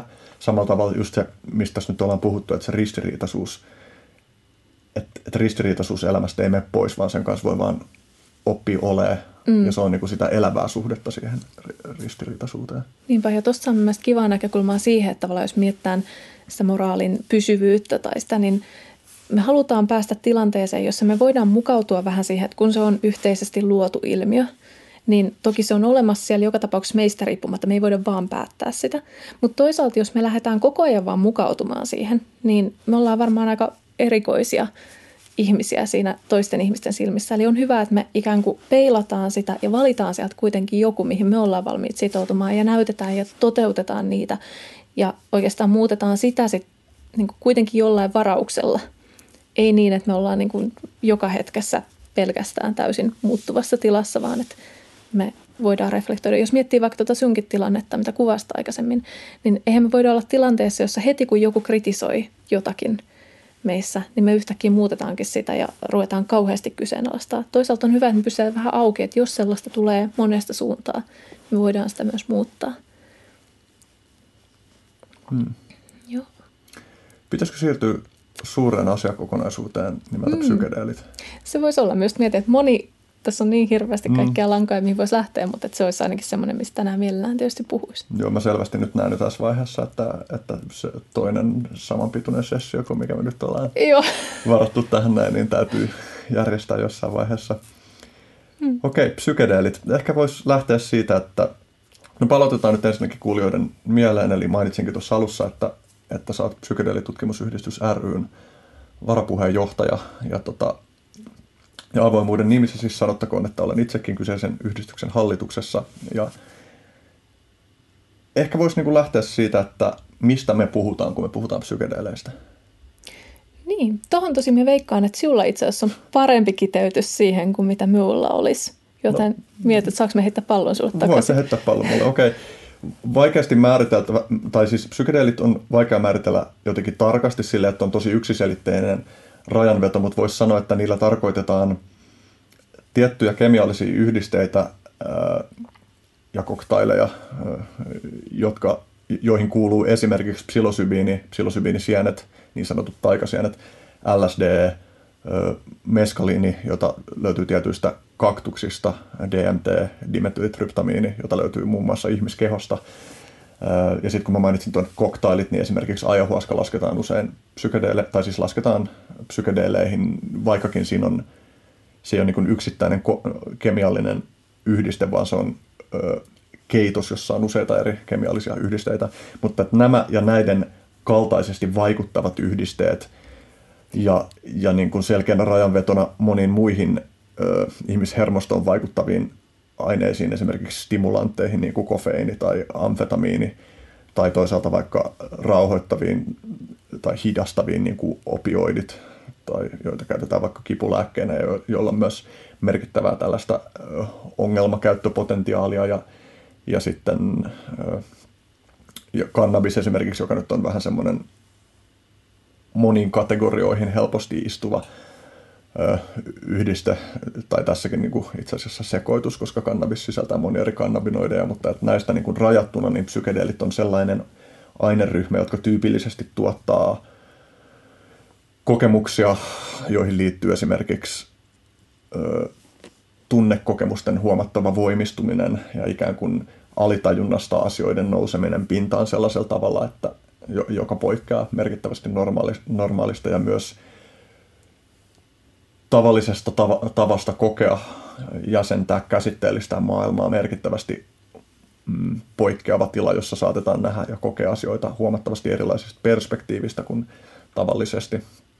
Joo. Ja, ja tuohon tota... ehkä itselle tulee mieleen nyt lisätä, että jos ajattelee, mistä me ehkä puhutaan yhdistyksen nimissä tai mm. toisaalta esimerkiksi itse, mihin mun tietopohja ehkä keskittyy, niin sieltä usein nousee tietyt niin kuin psilosybiini tai LSD esiin, joilla on aika ähm, tunnettuja vaikutuksia. Ja sitten toisaalta myös MDMA, mm. joka ei suoranaisesti ole psykedeeli, mutta usein otetaan, ja me ollaan ainakin yhdistyksessä otettu sekin mukaan, koska silläkin on merkittävä jollain tavalla tietoisuutta muuttava vaikutus, mutta se ehkä muuttaa mm. enemmänkin ihmisten kokemusta tunnetasolla, koska, ja kutsutaankin empatogeeniksi mm. usein.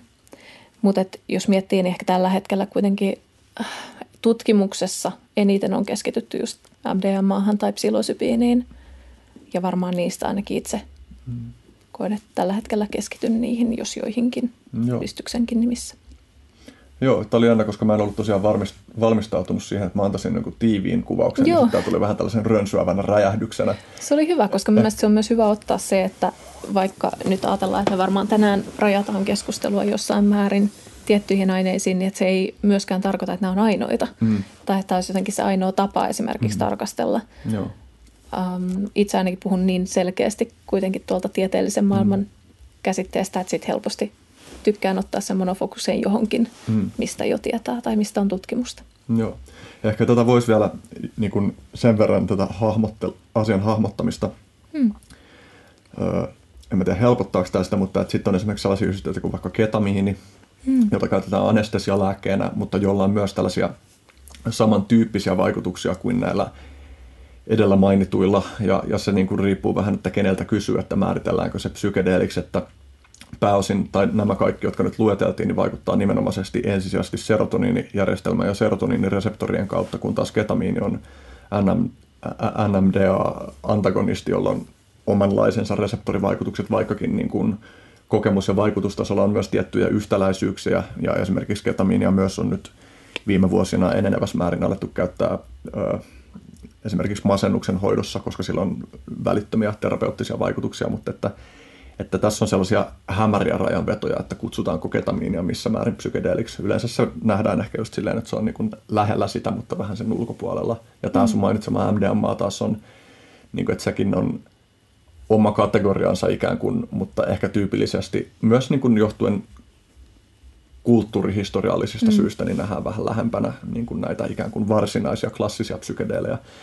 Mutta ehkä tästä voisi nyt mennä siihen, kun on annettu tällainen epämääräinen haulikkolaukaus siihen suuntaan, mm. että minkälaisesta yhdisteryhmästä tässä on kyse, niin että mitä me nyt sitten tarkoitetaan, kun me puhutaan psykedelitutkimuksella, miksi psykedelitutkimusyhdistys on olemassa? Joo, toi on hyvä kysymys ja hyvä tietysti kiteyttääkin. Tällä hetkellä ainakin tämä Suomen psykedelitutkimusyhdistys, me keskitytään erityisesti nimenomaan äh, yhdisteisiin, joilla voisi olla hyötyä mielenterveyden edistämisessä ähm, tai esimerkiksi psykiatristen häiriöiden hoidossa. Se ei ole mitenkään yksilitteinen, että olisi ainoa, mutta tällä hetkellä ehkä tämän hetken tutkimustilanteesta liittyen se on se, mihin on paljon painotettu. Tähän varmaan se osaat itse asiassa heittää sitä tasapainottavaa näkökulmaa, koska itse on varmaan just niitä ihmisiä, jotka mielellään sitä rajaisikin niin, no, voi tietysti, selkeästi. Niin voi ajatella esimerkiksi, että toinen näkökulma psykedeleihin on se, että, että miten ne on ö, aivotoiminnan mekanismien selvittämisen työkaluja. Mm. Ja, ja, ja, ja mielestäni niin, ne ei ole oikeastaan ristiriidassa, koska jos ajatellaan, mm. että tällä hetkellä vaan ehkä esimerkiksi tutkimusrahoitusta ja jotenkin kysyntää on silleen, että me mietitään, että mikä voisi auttaa tiettyjen vaikka mielenterveyshäiriöiden hoitoon, koska meillä on selkeästi kysyntää sille, että me tarvittaisiin parempia esimerkiksi mielenterveyslääkkeitä tai hoitomuotoja, ei pelkästään lääkityksellä, mutta ylipäänsä. Että meillä ei ole ikään kuin löytynyt vielä semmoista riittävän hyvää hoitokeinoa, ainakaan kaikille. Että jos ajatellaan, että meillä on monia oireita, joita me pystytään hoitamaan joitakin ne auttaa, mutta meillä on silti iso osa, joka ei saa täydellistä apua tai sitten ne kestää tosi pitkään hoitaa, niin me ikään kuin kaivataan semmoista mielenterveyden antibioottia. Mutta eihän se oikeastaan sulje pois sitä, että etteikö siinä samalla saataisiin paljonkin tietoa siitä, miten ihmismieli toimii, koska nyt meillä on esimerkiksi paljon aivokuvantamisdataa tällä hetkellä, jotka ylipäänsä näyttää, että hei, mitä siellä aivoissa tapahtuu, kun me otetaan jotain tiettyä ainetta. Ja sitten kun me yhdistetään sitä siihen, että minkälainen vaikka terapeuttinen vaikutus jollain aineella saattaa olla tai miten se toimii yhdessä psykoterapian kanssa, niin sieltä voidaan saada ihan uudenlaista interventiodataa siitä, että minkälaiset muutokset aivoissa esimerkiksi mahdollistaa vaikka terapian hyödyt tai minkälaiset asiat vaikuttaa meidän hyvinvointiin tai mitkä ehkä muuttaisi meitä parempaan suuntaan joissain asioissa. Mm. Joo, ja tosiaan tätä tutkimusta tehdään monista eri näkökulmista ja, ja osa niistä on selvästi kliinisessä kontekstissa tapahtuva ja osa taas on esimerkiksi jotain populaatio- tai kyselytutkimuksia, jossa selvitetään laajemmin jotain psykedelien käyttökontekstia just nimenomaan lääketieteen ulkopuolella, mikä on tietysti ihan mm. oma kiehtova kaninkolonsa jo senkin takia, että useimmat psykedeelit on useimmissa konteksteissa tällä hetkellä laittomia.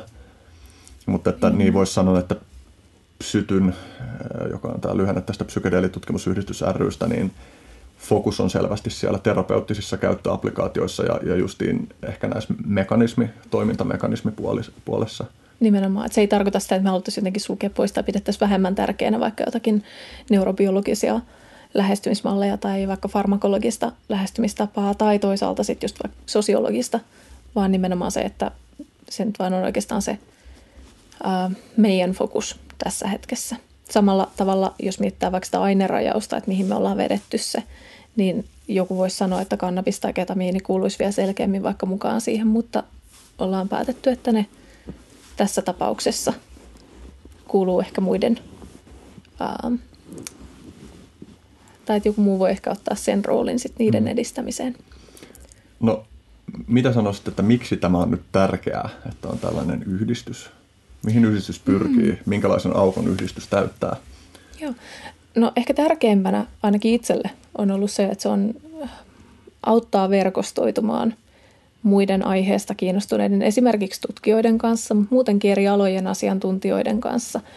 Eli meillä on joku muu lähestymistapa kuin internetfoorumit tai perinteinen puskaradio, vaan me voidaan vetää yhteen ihmisiä, joilla on syystä tai toisesta jonkinlainen kiinnostus. Esimerkiksi akateeminen kiinnostus tutkimukseen tai äh, esimerkiksi kiinnostus tehdä terapiatyötä jatkossa, koska sellaista foorumia ei juurikaan ole ollut aikaisemmin ainakaan Suomessa. Maailmalla on toki ollut jo sitten omat yhdistykset ja äh, assosiaatiot siihen. Mutta se on ainakin itselle ollut semmoinen keskeinen, tai mitä mieltä siinä sytyn keskeiseksi tarkoitukseksi. Toinen on tietysti se, että jos ajatellaan esimerkiksi mediahuomiota, mitä nämä aineet saa, niin ei ehkä ole sellaista – asiantuntijaorganisaatiota tai jotakin paikkaa, mistä voitaisiin kysellä näistä tai saada sitä ajantasasta tietoa. Et meillä olisi tarkoituksena kuitenkin pystyä myös keräämään yhteen sitä eri maissa ja maailmalla tapahtumaa tutkimusta yhteen, jotta sitä pystyttäisiin jakamaan sekä tietysti esimerkiksi medialle, joka voisi puraskella eteenpäin, tai sitten suoraan ihmisille niin, että siitä olisi mahdollisimman jotenkin tieteellistä, objektiivista tietoa saatavilla helposti, niin ettei tarvitse lähteä itse tekemään kaikkia niitä tieteellisiä hakukonehakuja ja mm. lukemaan artikkeleja alusta loppuun. Niin ehkä myös tarjota lähtökohtia, että jos joku ihminen on mm. kiinnostunut mm. siitä, että minkälaista tutkimusnäyttöä tähän aiheeseen liittyen on olemassa, niin että olisi joku paikka, josta helposti pystyisi lähteä etenemään tai kysyä ihmisiltä, että hei, että mistä mä saisin tietoa tästä tai tuosta. Nimenomaan. Ja niin, kuin, niin ehkä ehkä yksi keskeinen rooli kans on just se, että kun tässä on ehkä viiden vuoden aikana tapahtunut niin merkittävä muutos julkisessa keskustelussa koskien psykedeelejä, ja voi sanoa, että, että sen lisäksi, että mediassa on alettu käsittelemään aihepiiriä huomattavasti aiempaa suopemmin, niin voi sanoa jopa, että medialla on jonkun verran paikotelle lähtenyt keulimaan. Eli ei ehkä hahmoteta sitä esimerkiksi, että mikä se tämänhetkisen tutkimusnäytön tila on, ja tehdään sellaisia väitteitä, joita ei voi sellaisen tutkimusnäytön valossa, jota on, niin tieteeseen pohjaten tehdä. Kyllä. Ja niin kuin, että, että resurssit meillä on tietysti sillä tavalla rajalliset, että, että kun on vapaaehtoistoiminnalla pyörivä järjestö ja ihmisillä on kaikkea muutakin, niin, niin tuntuu, että olisi mielellään sitä niin kuin ehtisi enemmänkin ottaa kantaa näihin aihepiireihin, mutta, mutta että joka mm. tapauksessa, että tuntuu tärkeältä se, että tuoda semmoista balanssia ja jotenkin suhteellisuuden tajuu siihen keskusteluun. Ja tuosta minusta on ihana jakaa se, mitä me ollaan joskus silloin perustaessa mietitty, että haluttaisiin olla ikään kuin maailman kriittisin järjestö. Ei niinkään se, että... Maailman kriittisin psykedelijärjestö. Niin, psykede- psykedelijärjestö. Muuten voi olla vähän haastava tavoite ehkä. Mutta niin, tosiaan tarkoituksena se, että kun tutkimusta tulee, niin meillä olisi sellainen tieteellinen objektiivisuus siinä, että ei, ei ole mikään sanottu, että nämä nyt välttämättä on just se taikasauva tai muu, joka tarjoaa sen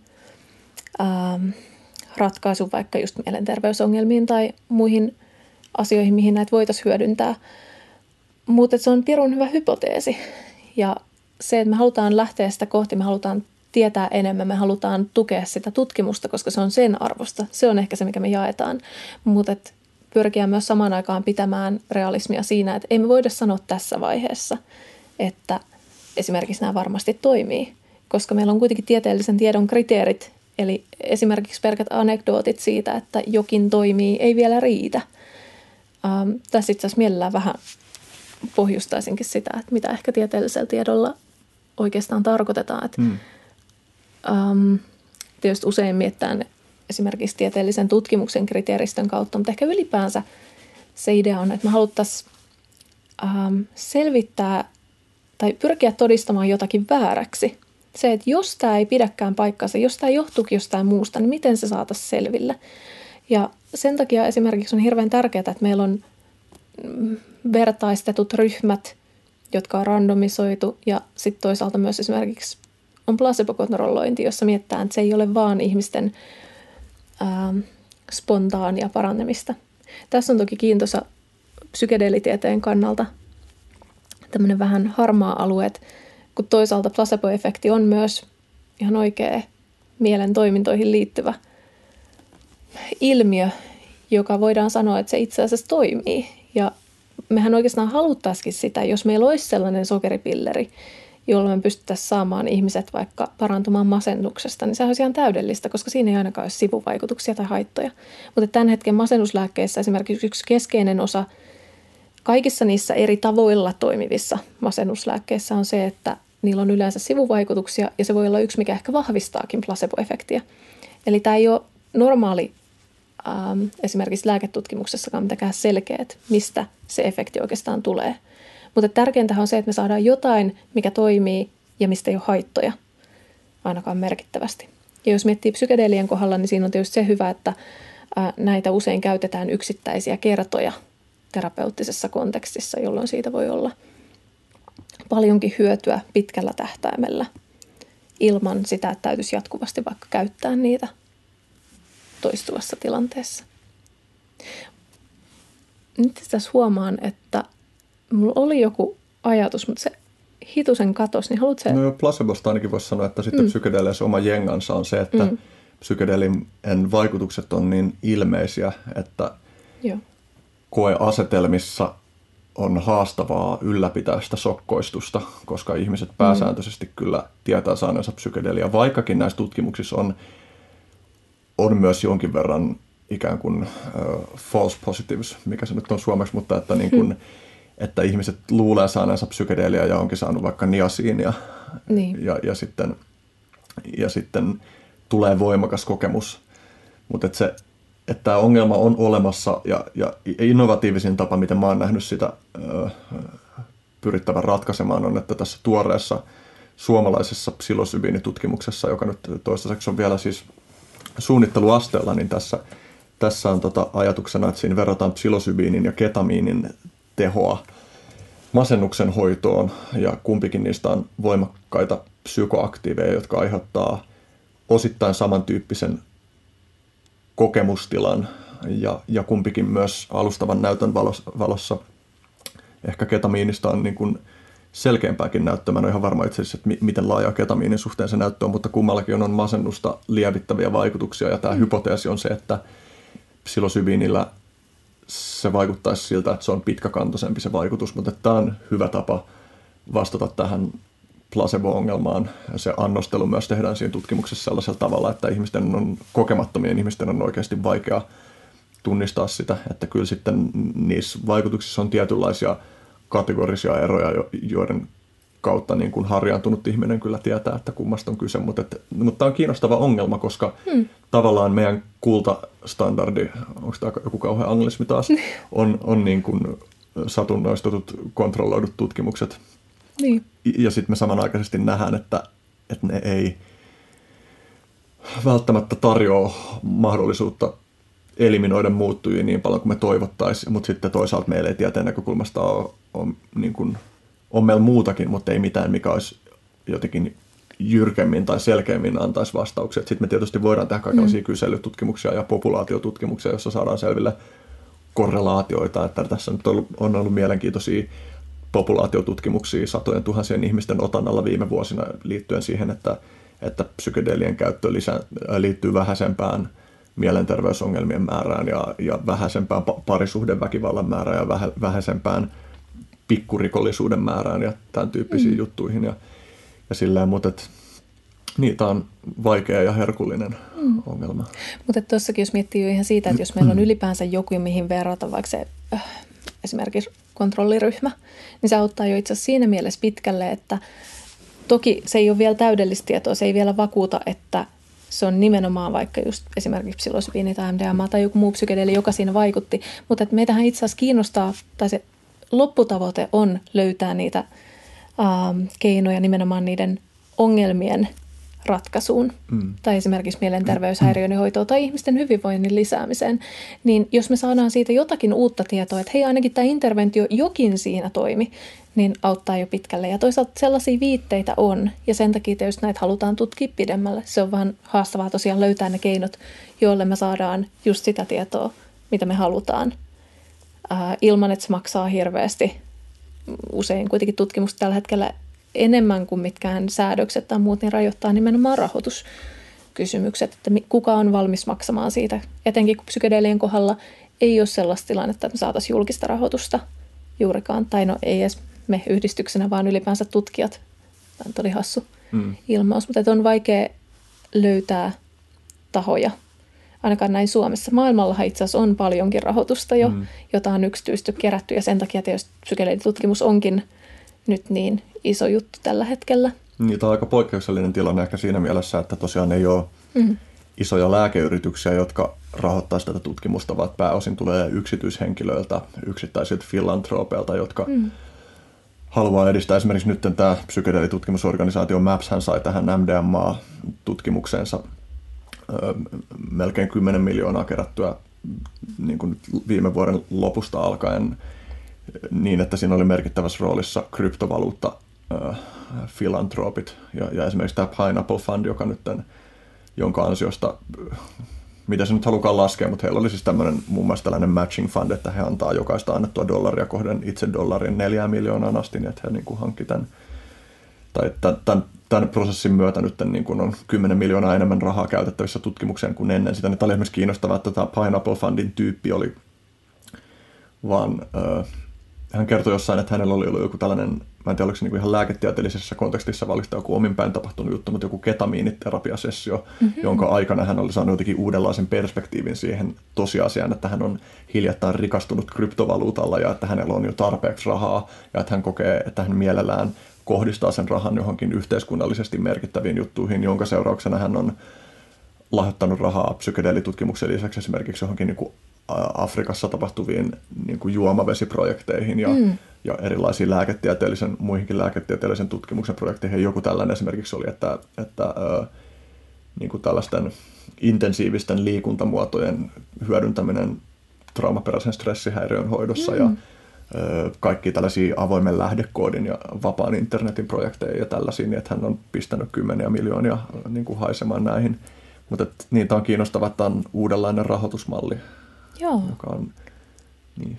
Ja se ehkä viestii siitä, että on jonkinlaista, tai siis on ihmisiä, jotka pitää sitä jostain syystä niin hyvänä hypoteesina. Mm. Joillakin voi olla omia kokemuksia siinä, tai sitten ihan sen perusteella, mitä niistä on lukenut, ja ehkä siis myöskin se ähm, hypoteettinen mekanismi on jo itsessään aika kiehtova. Mm.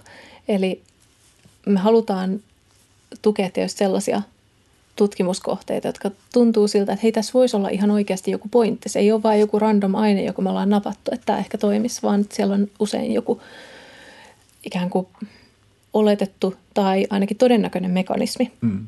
mikä voisi toimia. Jossain välissä äh, tämmöinen brittiläinen lääkäri kuin Bensessa kuvasi myös luennossa ihanasti sitä, että äh, jos me lähettäisiin nyt miettimään, mikä esimerkiksi olisi hyvä tapa tai minkälainen apuväline me tarvittaisiin esimerkiksi terapiatyöhön, niin me voitaisiin määrittää tiettyjä ominaisuuksia sille. Toki riippuen aina siitä, että mihin oikeastaan sitä tutkittaisiin. Jos ajattelee, että esimerkiksi halutaan lähteä tutkimaan vaikka traumoja, niin siinä vaiheessa siinä on omat osa-alueensa, että ihminen on esimerkiksi traumatisoituneena usein ylivirittyneessä, jännittyneessä tilassa, mutta sitten toisaalta huomio menee kaikki siihen pelkoon ja on vaikea esimerkiksi keskittyä siihen terapiatyöhön. Ja sitten jos se, että usein traumat pahimmat tulee nimenomaan sosiaalisista tilanteista, vaikeista sosiaalisista traumoista, niin myöskin se, että meidän on vaikea luottaa siihen toiseen ihmiseen. Eli voi olla vaikeaa ennen terapiaa luottaa siihen terapeuttiin. Ja sitten, jotta se terapia voisi auttaa, pitäisi ikään kuin ensin pystyä siihen, mitä se terapian kuuluisi tarjota. Ja silloin me kaivattaisiin jotain, mikä tarjoaisi sen ikään kuin alkusysäyksen niin, että ihminen pystyy lähtemään siihen prosessiin. Ja esimerkiksi MDMA tarjoaa just näitä ominaisuuksia, että se lisää toisaalta sen yhteyden luottamuksen tunne, tunnetta usein. Se usein rauhoittaa, mutta ei kuitenkaan samalla tavalla kuin esimerkiksi jotkut benzodiazepiinit, jotka myöskin toisaalta lamaa ja voi estää sitä terapiaprosessia, vaan se samalla on myös amfetamiinijohdannaisena piriste, joka auttaa keskittymään siinä. Sitten toisaalta, jos me lähdetään toista kautta esimerkiksi johonkin vaikeaseen masennukseen, niin siinä taas keskeinen tekijä on se, että meillä on jotakin tiettyjä juurtuneita ajatusmalleja, joissa ihminen on ikään kuin jumissa ja me kaivattaisiin siihen jotakin, mikä lisää sitä joustavuutta, että me oltaisiin ikään kuin avoimempia ottamaan vastaan uutta informaatiota, ehkä jotenkin uudelleen järjestelemään meidän mielen malleja. Ja sitten toisaalta myöskin ehkä samastumaan vähemmän niihin tiettyihin tunteisiin tai ajatuksiin. Ja siinä taas esimerkiksi perinteisemmät psykedeelit tai psilosybiini voi olla hyvinkin avuksi, koska niiden ehkä neurokemiallinenkin toimintaperiaate viittaa siihen, että ne lisää plastis- plastisiteettia ja mm. vähentää sitä samastumista niihin tunteisiin. Mm. Joo, niin tästä oli myös LSDn suhteen, ö, oliko se kaksi vuotta sitten tuli yksi papru, josta uutisoitiin Suomessakin ja, ja jotenkin se vähän niin kuin tagline siinä oli se, että, että LSD voi auttaa purkamaan haitallisia iskostuneita ajattelumalleja. Ja tästä mm. voisin itse asiassa laittaa linkin. Moni podcastin kuuntelija ei ehkä tiedä, että mä pidän tällaista blogia nimeltä Psykedeli-uutiset, jossa nimenomaan käsitellään tieteellisen tutkimuksen näkökulmasta – psykedelien vaikutuksia ja, ja tästä oli teksti, jossa mä nimenomaan kirjoitin vähän auki tuota tutkimusta, että mistä siinä on kyse, ja laitan linkin sitten tästäkin, tästäkin kuten myös tuosta mainitusta Bensessan luennosta. Joo.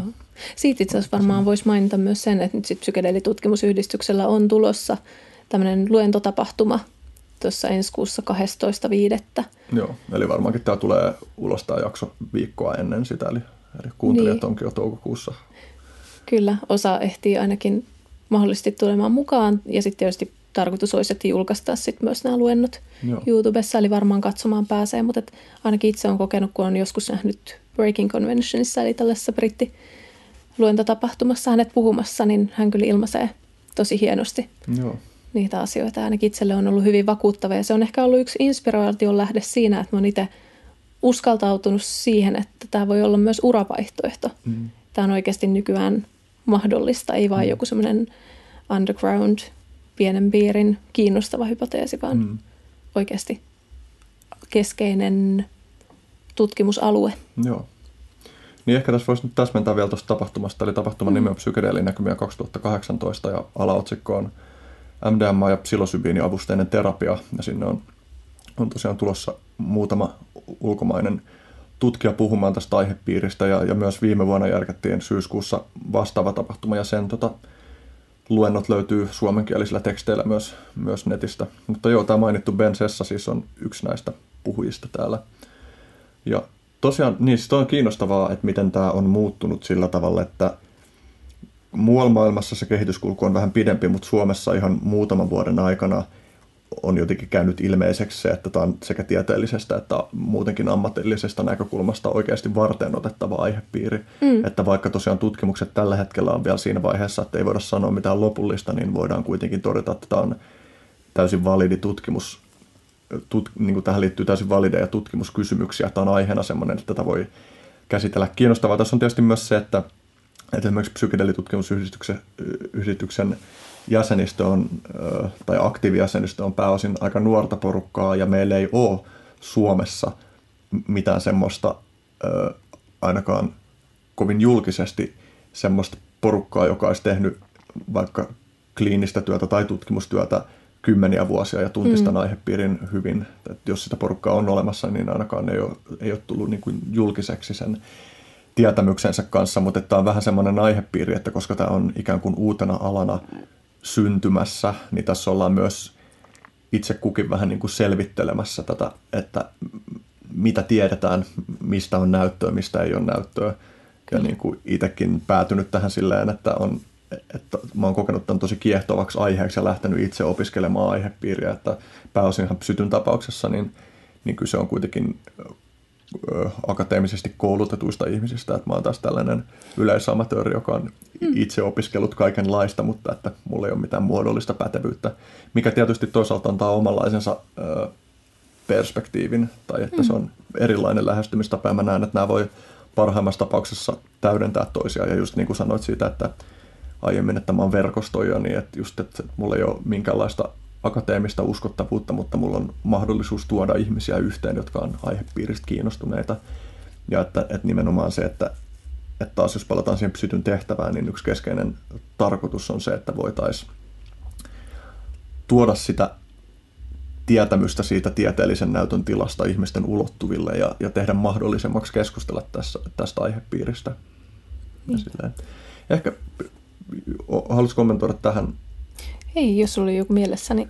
Voisi mennä tarkemmin siihen vielä, että, mm. että miksi psykedeeleissä on terapeuttista potentiaalia. Joo, toki. Tai miksi näyttää siltä. Niin, tällä hetkellä tosiaan on kohtuullisen pieniä tutkimus, tai tutkimuksia, mitä on tehty esimerkiksi MDMAlla tai psilosybiinillä, mutta että niissä on saatu itse asiassa tosi voimakkaitakin efektejä, siis nimenomaan voimakkaita hyötyjä näistä niillä otoksilla, mitä on saatu. Kuitenkin puhutaan siis ihan riittävistä otoksista ainakin alustaviin tilastollisiin analyyseihin, eli muutamasta kymmenestä just sinne 50. En muista, että oliko jotakin vielä isompaakin tällä hetkellä jo julkaistuna, mutta että nyt tietysti tehdäänkin isommilla otannoilla. Ehkä itsellä ainakin on ollut vakuuttavinta just nämä ehkä tätä neurobiologian kautta lähtevät selitysmallit, että miksi ne voisi olla hyödyllisiä – esimerkiksi just tämä, mistä mainitsin, että plastisiteetti lisääntyy, niin perustuu nimenomaan näihin aivonkuntamistutkimuksiin, joissa on todettu, että tietyt aivoalueet esimerkiksi hillitsee toimintaansa psilosybinin vaikutusalueen tai vaikutuksesta.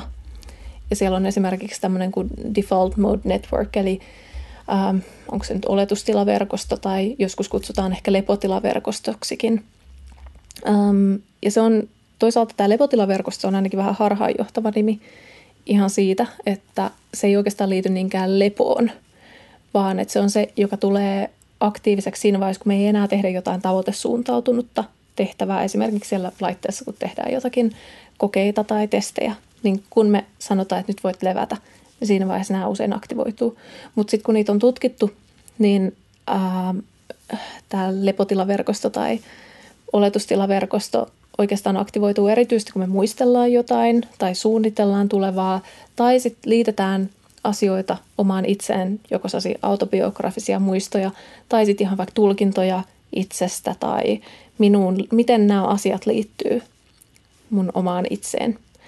Puhutaan saas kuin self-reference, reference englanniksi. Ja sitten toisaalta siellä on myös sosiaalisiin tilanteisiin tai esimerkiksi moraalitulkintoihin liittyviä rakenteita. Eli miten me, tai toimintoja, anteeksi, rakenne on väärä sana tuohon. Eli tavallaan miten me tulkitaan toisia, miten me hahmotetaan sosiaalista maailmaa ja omaa statusta logosta siinä. Ja sitä kautta, kun jos tämmöinen verkosto vaimentuu psilosybiinin vaikutuksesta, niin silloin oikeastaan päästään siihen, mistä ehkä puhuttiin tuossa alkuvaiheessa, paljonkin. Eli meille tulee oikeasti tilaa enemmän hahmottaa eri puolia siitä tilanteesta tai meidän tunteesta tai ajatuksista tai käytöksestä, kun meitä ei olekaan koko ajan rajoittamassa se, että miten tämä liittyy muhun tai miten mä yritän pitää sitä koherenttia kuvaa itsestäni yllä. Tai esimerkiksi miten mä peilaan sitä koko ajan siihen, miten toiset tulkitsee mun toimintaani tässä hetkessä. Ja sitten toinen semmoinen olennainen aivoalue, joka liittyy usein tähän itse, itseen liittyviin tulkintoihin, on tämmöinen kuin Salience Network, eli mikähän se mahtaisi olla käännöksenä. Mut se, niin mitä... ei ole niin vakittuneita suomenkielisiä käännöksiä vielä olemassa, vaikka ne on ihan niin kuin alalla yleisesti käytettyä kieltä. Niin, eli, mutta lähinnä se on semmoinen, joka miettii sitä, että kuinka olennaista joku sisään tuleva tieto on meille henkilökohtaisesti. Eli esimerkiksi jos vaikka ollaan sosiaalisessa tilanteessa, niin sieltä voi nousta just ne vihjeet esiin, jotka viittaisivat vaikka siihen, että toiset tuomitsee esimerkiksi, niin ne saa jo ihan lähtökohtaisesti biologisella tasolla ikään kuin enemmän kaistaa, jolloin ne on voimakkaampia ja helpommin ottaa meidän huomion, kaappaa meidän koko mielen työstämään just sitä mahdollista uhkaa esimerkiksi tai mahdollista mm, tilaisuutta tai hyötyä tai haittaa. Kuitenkin aika niin kuin matalan tason toimintoja siinä, että ne on niin kuin evolutiivisesti vanhoja, meille tyypillisiä ja kaikilta ne yleensä löytyy tai löytyy pakostakin. Ja sitä kautta, jos ajattelee, että tällainen verkosto vaimenee, niin myöskin jos meille tulee jotakin uusia ajatuksia tai jos me keskustellaan jostakin tai tuodaan esiin joku vaikka normaalisti ongelmallinen tilanne esiin, niin me pystytään ehkä katsomaan sitä eri tavalla. Eli samat tunteet voi tulla esiin, mutta ne ei yhtäkkiä kaappaakaan meidän koko huomiota, vaan me pystytään ehkä katsomaan sitä uudesta perspektiivistä, uudesta näkökulmasta. Ja tämän takia ainakin itselle tuntuu tosi loogiselta, että me tutkitaan silloin nimenomaan tällaisia aineita, jotka vois aiheuttaa näitä muutoksia aivoissa siihen, että miten me saataisiin sitä terapiaprosessia edistettyä, koska sehän on just se, mistä usein nykyisin puhutaan masennuslääkkeiden kohdalla, että ne voisi lisätä plastiteettia ja auttaa ihmisiä niin kuin pääsemään, saamaan hyötyjä irti terapiasta. Että nimenomaan hyödyllisintä olisi käyttää masennuslääkettä ja käydä psykoterapiaa. Mutta nämäkin hyödyt on lopulta vielä monille inhimillisesti riittämättömiä tai ne kestää pitkään. Niin jos meillä olisi sellainen ää, aine, ja jos nämä oikeasti toimii niin kuin oletetaan tällä hetkellä, niin se voisi tarjota esimerkiksi yhdessä kuuden tunnin sessiossa sellaisia vaikutuksia, joita yleensä käydään vuoden verran siellä terapiassa. Ja ehkä tässä on niin kuin olennaista nyt nostaa esiin se, että ehkä populaarikulttuurissa, kun puhutaan psykedeleistä ja niiden vaikutuksista, niin keskitytään tosi paljon siihen akuuttiin kokemukseen. Joo. Mutta tässä olisi olennaista ymmärtää se, että kyse on akuuttia kokemusta seuraavista pitkäaikaisvaikutuksista. Joo. Kyllä. Ja sitten tietysti jos miettii ehkä sitä populaarikulttuuria, niin siellä keskitytään paljon siihen, että miten vaikka meidän visuaalinen kenttä saattaa muuttua, mm. että tulee vaikka jotain voimakkaampia värejä tai meidän havaintokenttä voi muuttua. Mutta se, mitä yleensä näissä tutkimuksissa ihmiset kuvaa, niin on enemmän semmoinen ehkä psykologinen muutos siinä, että miten me hahmotetaan meidän sisäistä tunnemaailmaa mm. tai miten me hahmotetaan maailmaa ympärillä. Mm. Itsen ja maailman välistä suhdetta, vuorovaikutusta. Kyllä, eli siinä on joku semmoinen merkittävä muutos, joka ei välttämättä näy sit siinä, että miten me vaikka koetaan visuaalinen ympäristö. Mm. Jotkut kuvaa totta kai, että siellä on esimerkiksi jotakin hengittäviä seiniä tai mm. muuta, mutta ehkä se klassinen käsitys tai semmoinen perinteinen stereotypia näistä aineista on se, että ne olisi hallusinogeeneja, eli aiheuttaisi jotakin hallusinaatioita, mitä ei oikeasti ole siellä, niin on itse asiassa aika virheellinen siinä, että se ei ole tyypillistä niin, että sitä, niin kuin just, että jonkun verran joskus isoilla annoksilla esiintyy kyllä myös semmoista, että niin. ihmiset saattaa ikään kuin nähdä harhoja, mutta että pääsääntöisesti nuo visuaaliset vaikutukset on enemmän jotain aistimuutoksia, jotka koki ja tunnistaa, että okei, tässä on nyt tämän substanssin aiheuttava aistimuutos. Kyllä. Sitten vielä ehkä niin kuin asia erikseen on se, että, että ainakin ajahuoskan suhteen on alustavaa näyttöä niin kuin siitä, että silmät kiinni mielikuvat, visuaaliset mielikuvat voimistuu mm. sellaisella tavalla, että ne, tai ne kytkeytyy tyypillisesti johonkin autobiografisiin muistoihin, eli ihminen käsittelee jotain elämän kokemuksiaan, tärkeitä asioita lapsuudesta tai liittyen johonkin käännekohtiin ihmissuhteessa tai mihin tahansa voimakkaisiin juttuihin, jotka on jättänyt jäljen mm. persoonallisuuteen. Niin että, että se niin kuin, ja, ja tästä on itse asiassa myös näyttöä, että, että nämä niin kuin, vi, visuaaliseen prosessointiin liittyvät aivoalueet on synkassa niin kuin muiden kuin visuaaliseen prosessointiin liittyvien aivoalueiden kanssa, eli siitä niin kuin tavallaan nähdään jotenkin objektiivisesti ulkopuolelta se, että nämä kytkeytyy toisiinsa samalla lailla kuin miten ne ihmisten kokemuskuvauksissa kytkeytyy, että ne ei ole pelkästään jotain mielikuvia, vaan että niillä on emotionaalisia Joo. merkityksiä tai että ne kytkeytyy johonkin kognitiivisiin prosesseihin. Mä Kyllä. vähän meinasin tuota selittäessä niin jäätyy, koska jotenkin niin tuntuu, että se ei ollut ihan tuoreena mun mielessä, että miten mä selitän tämän mm. asian. Mutta... Mut tosi tärkeä pointti, koska siis yksihän keskeinen olennainen osa esimerkiksi psilosybiinin vaikutusta on kuitenkin se, että se lisää yhteyksiä eri aivoalueiden osa, niin kuin välillä. Ja se voi osittain liittyä siihen, että kun me vaimennetaan niitä aivoalueita, jotka normaalisti ehkä hallitsee ja ohjaa sitä huomiota mm. tiettyihin asioihin, niin sinne mahdollistuu se vuoropuhelu mm. eri toimintojen, eri aivoalueiden välillä. Mm. Mm, Tuosta itse asiassa tuli joku muukin juttu mieleen, mutta nyt taas itse vähän mm. meinaan jäätyä tuosta. Sanotko vielä sen viimeisimmän lauseen, mitä, tai suurin piirtein, mitä sanoit? Siis liittyykö se tähän, että on nähty näitä korrelaatioita sen visuaalisten, visuaalisten aivoalueiden ja muiden aivoalueiden ah, välillä?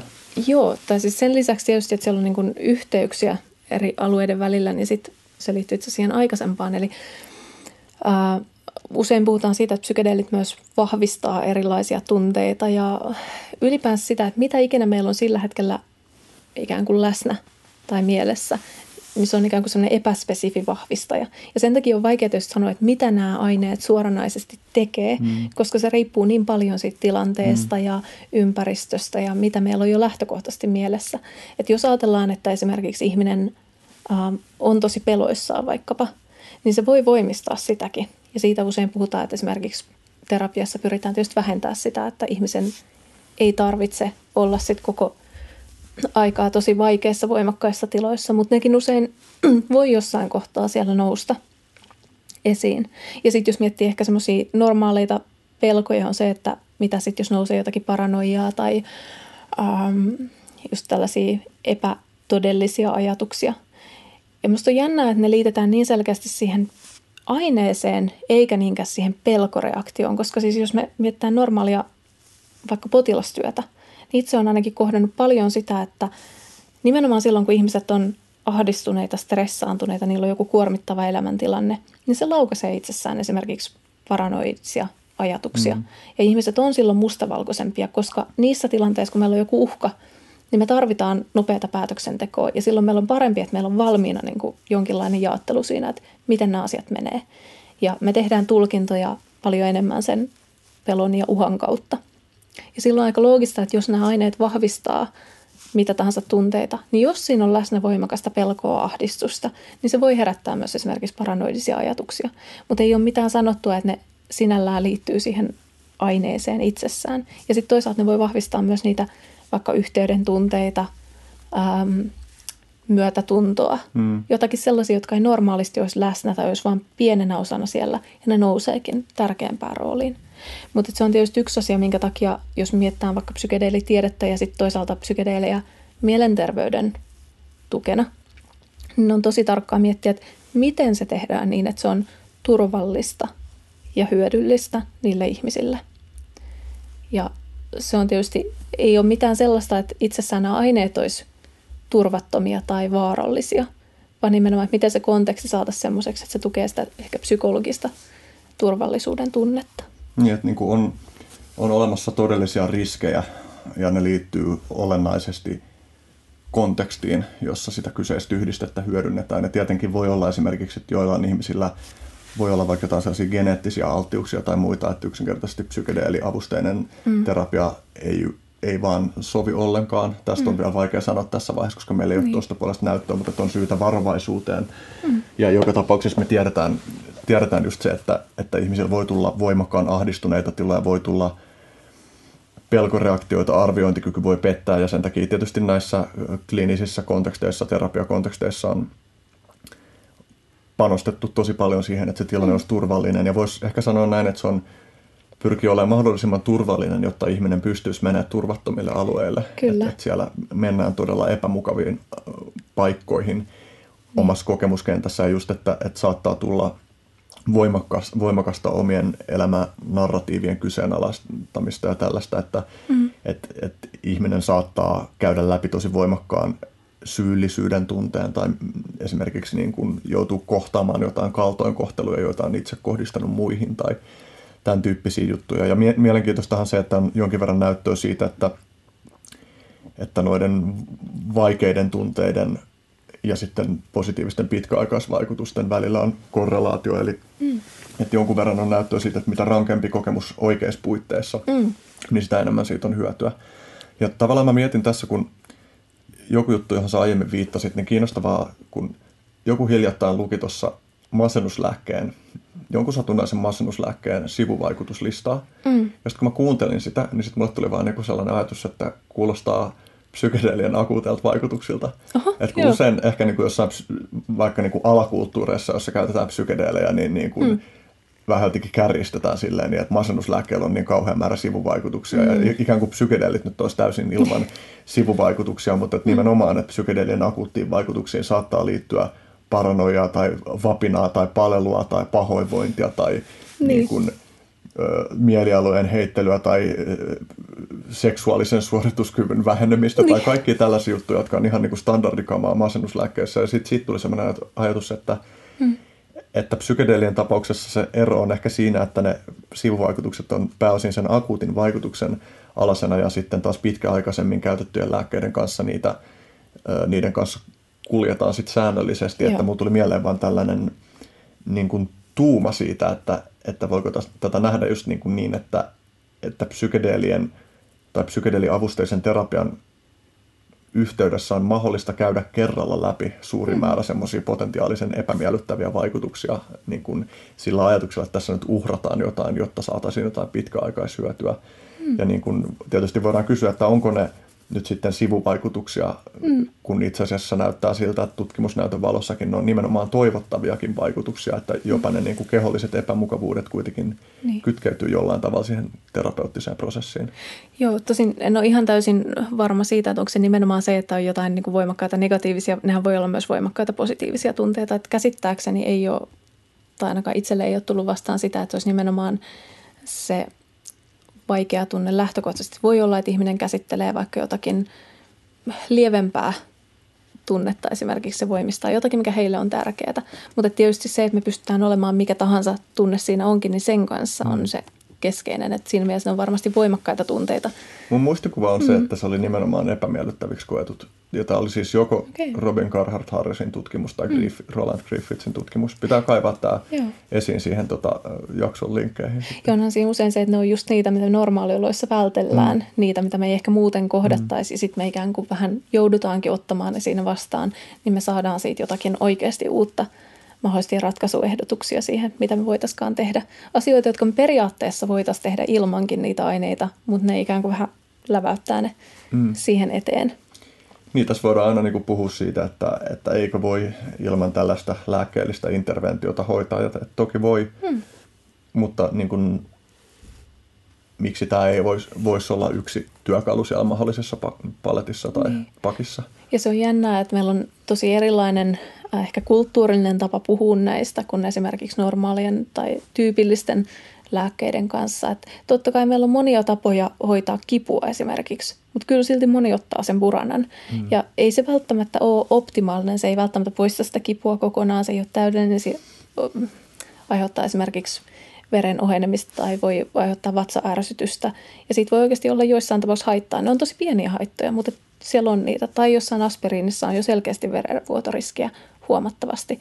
Ja me mietitään näitä riskejä ja hyötyjä ja sitten miettiä, mikä on järkevää. Ja se on ehkä se, mikä on tullut nyt sitten ikään kuin uutena psykedeelitutkimukseen, tai ei ehkä uutena, se on ollut mukana, mutta ehkä mediapuheeseen enemmän. Että nämä on asioita, joiden kanssa meidän täytyy myös arvioida riskejä ja hyötyjä. Ja sitten jos me mietitään, niin meillä on ihan poikkeuksellisen hyvä tilanne siitä, että sen lisäksi, että meillä on äh, tietoa näistä alustavista tutkimuksista, niin nämä on kuitenkin aineita, mitä ihmiset on viidekäytössä käyttänyt äärimmäisen pitkään jo. Toki ne ei aina ole puhtaita, me ei voida suoraan yleistää viihdekäytöstä yhtään mitään terapiatutkimukseen tai muihin, mutta et jos me mietitään ihan sen puhtaan aineen kannalta, niin esimerkiksi LSDn kohdalla tai psilosybiinisienissä on aika hyvää näyttöä siitä, että niistä ei esimerkiksi ole pitkäaikaista fyysistä haittaa. Tai just näistä populaatiotutkimuksista voidaan saada alustavaa turvallisuusdataa hmm. siinä mielessä, että jos miettää jotakin ihan täysin uutta ainetta, jota lähdetään tutkimaan vaikkapa masennuslääkkeeksi, niin siinähän on ihan hirveät riskit siinä, että sieltä voi tulla vastaan joku aine, joka näyttää ensin toimivan hyvin, mutta käykin ilmi, että esimerkiksi se vaikka vaikuttaa sikiokehitykseen tosi voimakkaasti tai vaikka meidän munasolujen kehitykseen ja sitten yhtäkkiä se näkyy vaikka lapsettomuutena. Tämä on ihan hatusta vedetty mm. esimerkki, mutta et on aika todennäköistä, että psykedeeleillä ei tällaisia yllättäviä vaikutuksia löydy. Et pääsääntöisesti se, minkä takia niiden kanssa ollaan niin tarkkoina ja miksi ehkä korostetaan vähän turhankin paljon sitä turvallisuusaspektia, on se, että on ne tietyt stereotypiat, on ne ehkä pelot, mitä kulttuurillisesti liittyy siihen, että me, meillä mielessä muuttuu jotain. Vaikka eihän oikeastaan, jos mietitään se, että mitä se muutos on, niin sehän on sitä, että esimerkiksi terapiaprosessilla itsessään pyritään muuttamaan mm. tiettyjä asioita. Me haluttaisiin olla avoimia, me haluttaisiin, että meidän aivot on plastisia, pystyy mukautumaan uusiin tilanteisiin. Mutta lähtökohtaisesti, jos mietitään plastisteettia, niin on näyttää siltä, että se kuitenkin vähenee aikuisuutta kohti. Että jos me koetaan jotain lapsuudessa, niin on, meidän on vaikea pois oppia asioita. Ja joskus me kaivataan sitä, että sitten kun meillä on se turvallinen tilanne, niin meillä olisi joku, mikä auttaisi meitä pääsemään takaisin siihen mukautuvaan tilaan, joka auttaisi meitä löytämään taas uusia malleja, ikään kuin kasvamaan uuteen ympäristöön uudestaan. Niin ehkä tässä voi taas niin kuin vielä jotenkin painottaa sitä, että kyse ei ole vain akuuteista vaikutuksista, vaan mm. keskeinen juttu, joka tutkimuksissakin tulee toistuvasti esiin, on se, että, että ihmisten suhde kokonaisvaltaisesti omaan elämään, oman elämän haasteisiin ja, ja sosiaalisiin asioihin, niin kuin, lähes, läheissuhteisiin ja muihin muuttuu näiden sessioiden seurauksena. Eli tavoitteet ja vaikutukset on sitä, mitä yleisestikin ottaen toivotaan justiin terapiatyössä niin kuin hedelminä syntyvän. Että, että se, että, että ihminen voi esimerkiksi just saada jonkun uudenlaisen perspektiivin johonkin pitkäkestoiseen konfliktiin, joka hänellä on ollut elämässä jonkun toisen ihmisen kanssa ja saattaa yhtäkkiä huomata vaan jostain uudenlaisesta perspektiivistä, että ahaa, että nyt kun mä päästänkin irti tuosta aiemmasta tavasta, jolla mä oon katsonut tätä asiaa, niin yhtäkkiä mä huomaankin, että mulla on mahdollisuus itse asiassa tulla vastaan tällaisella tavalla ton ihmisen kanssa. Pitäisikö niin kuin spesifisesti käsitellä sitä, että, että kun sä oot äh, niin kuin puhunut siitä, että millä tavalla nimenomaan MDMA on kiinnostava, hmm. ja niin kuin MDMAn suhteenhan siis vahvinta näyttöä nyt. Ehkä tässä on itse syytä myös täsmentää, että mikä on se näytön aste tällä hetkellä. Eli mm. MDMAn suhteen MDMAta traumaperäiseen stressihäiriöön, niin siitä on no taas ehkä syytä täsmentää ihmisille, jotka ei tiedä lääketutkimuksen proseduureja, niin on niin kuin kolme vaihetta, jonka lävitse jokainen potentiaalinen lääke kulkee, eli tutkimuksen vaihetta, jossa niin kuin ensin selvitetään ihan niitä perusvaikutuksia, sitten tehdään pienellä otannalla siihen varsinaiseen käyttötarkoitukseen tutkimusta ja sitten sen jälkeen vielä kolmannessa faasissa tehdään laajemmalla otannalla samanlainen, eli katsotaan, että toisintuuko se toisen vaiheen tulokset siinä kolmannessa vaiheessa. Ja tässä nyt siis MDMA, traumaperäisen stressihäiriön hoitoon tutkimuksissa ollaan siir- siirtymässä juuri tähän kolmanteen vaiheeseen. Ja, ja sama tilanne on nyt psilosybiinin suhteen, että psilosybiinia niin kuin, psilosybiiniäkin on tutkittu niin kuin muutamiin eri indikaatioihin, eli on niin kuin kuolemaan liittyvä ahdistus ja masennus, ja, ja sitten on myös niin kuin ihan erillisiä, tai siis kuolettaviin sairauksiin liittyvän masennuksen, masennuksen ja ahdistuksen hoito, ja sitten on myös erikseen tutkimuksia ö, tupakkariippuvuuden hoitamisesta psilosybiiniavusteisesti ja alkoholiriippuvuuden hoitamisesta psilosybiiniavusteisesti ja, ja sitten, sitten tosiaan tämä geneerinen masennus oli erikseen sekä niin kuin vaikeahoitoinen masennus että, että niin kuin, niin, voiko sanoa, onko geneerinen masennus nyt joku oikea termi tässä? Niin, tai ehkä puhutaan siis joko tietysti keskivaikeasta masennuksesta mm. tai ei toistuvasta masennuksesta, mm. riippuu tietysti mihin me Joo. viitataan. Mutta että psilosybiinilläkin niin kuin joissain ö, pelkään, että puhun läpi ja päähän, jos teen jotain väitteitä siitä, että, että missä tutkimuksissa on nyt alkamassa se kolmas faasi. Mutta mm. niin kuin, että tutkitaan useammassa asiassa ja, ja joissain näistä on nyt käynnistymässä se kolmas faasi. Niin. Ja ainakin MDMAn kohdallahan nyt, kun Jenkeissä päästiin siihen niin kuin kolmanteen vaiheeseen tai hyväksyttiin mm. se, että siihen voidaan siirtyä, niin siellä vielä FDAlta saatiin semmoinen erityis- tai lupaavan ähm, hoitomuodon mm. Kiirehdintä sille, että siellä käsitellään niitä vielä nopeammin. Että se saatiin hieman nopeammin kuin olisi ehkä normaali käsittelyssä saatu ihan sen takia, että ne alustavat tutkimukset siinä toisessa vaiheessa oli kuitenkin niin hyviä. Että vaikka mm. ne on alustavia pieniä tutkimuksia, niin viittaisi, että jos tämä toimii näin siinä kolmannessa vaiheessa, niin Joo. silloin siitä voisi olla niin merkittävää hyötyä, että sitä ei kannata viivyttää. Joo.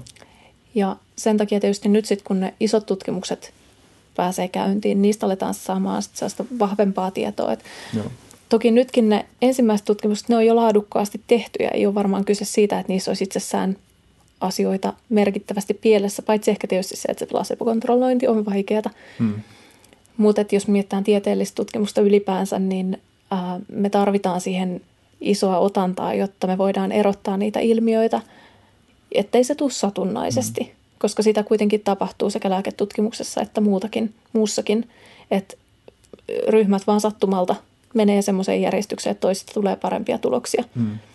Ja sen takia me oikeastaan halutaan tutkia nyt pidemmälle, että onko tämä oikeasti nyt sen lääkkeen vaikutusta. Ja useinhan se menee niin, että eihän sieltä välttämättä saada niin hyviä tuloksia, koska se aina keskiarvoistuu. Mutta se, että jos siitä saadaan itse asiassa parempia kuin vaikka nykyisillä masennuslääkkeillä, niin sehän olisi jo hirveän hyvä mm. tulos. Tai vaikka yhtä hyviä, mutta niin, että se on se kertaannos. Mm. Ja sitten ihmiset, se kantaa se vaikutus. Joo. Ja ainakin alustavasti esimerkiksi siinä yhdessä tutkimuksessa, jossa on ollut seurantaa, niin MDMA-terapian vaikutus on kantanut yllättävänkin pitkään. Mm. Ja se on varmaan yksi syy, minkä takia sitä on pidetty niin lupaavana. Joo kuitenkin, jos miettii traumaa, etenkin vaikeaa traumatisoitumista, niin se on niin vaikeahoitoinen ää, sen takia, että tosiaan siihen liittyy se ihmissuhteisiin liittyvä vaikeus. Ja ylipäänsä, ää, koska se on myös toisaalta niin kehollinen, että siis se vaikuttaa meidän vireystilaan, se vaikuttaa meidän koko järjestelmään niin radikaalisti ja aika ymmärrettävästi, koska ne on asioita – esimerkiksi fyysiset uhat tai hallitsemattomuus, ennakoimattomuus, muut on ollut asioita, jotka on ollut meille evolutiivisestikin tosi mm. Vaarallisia ja vaikeita käsitellä. Tuosta mä itse mietin, mun oma kiinnostus tietysti paljon esimerkiksi MDMA-terapiaan lähtee siitä, että mä oon työskennellyt pääsääntöisesti tai paljon masennuksen ohella toki, mutta epävakaiden kanssa, eli tunnelemalta epävakaan persoonallisuuden parissa. Ja vaikka se ei suoraan, sitä ei tällä hetkellä ainakaan diagnostiikassa lasketa traumahäiriöksi, niin siinä on paljon yhteistä.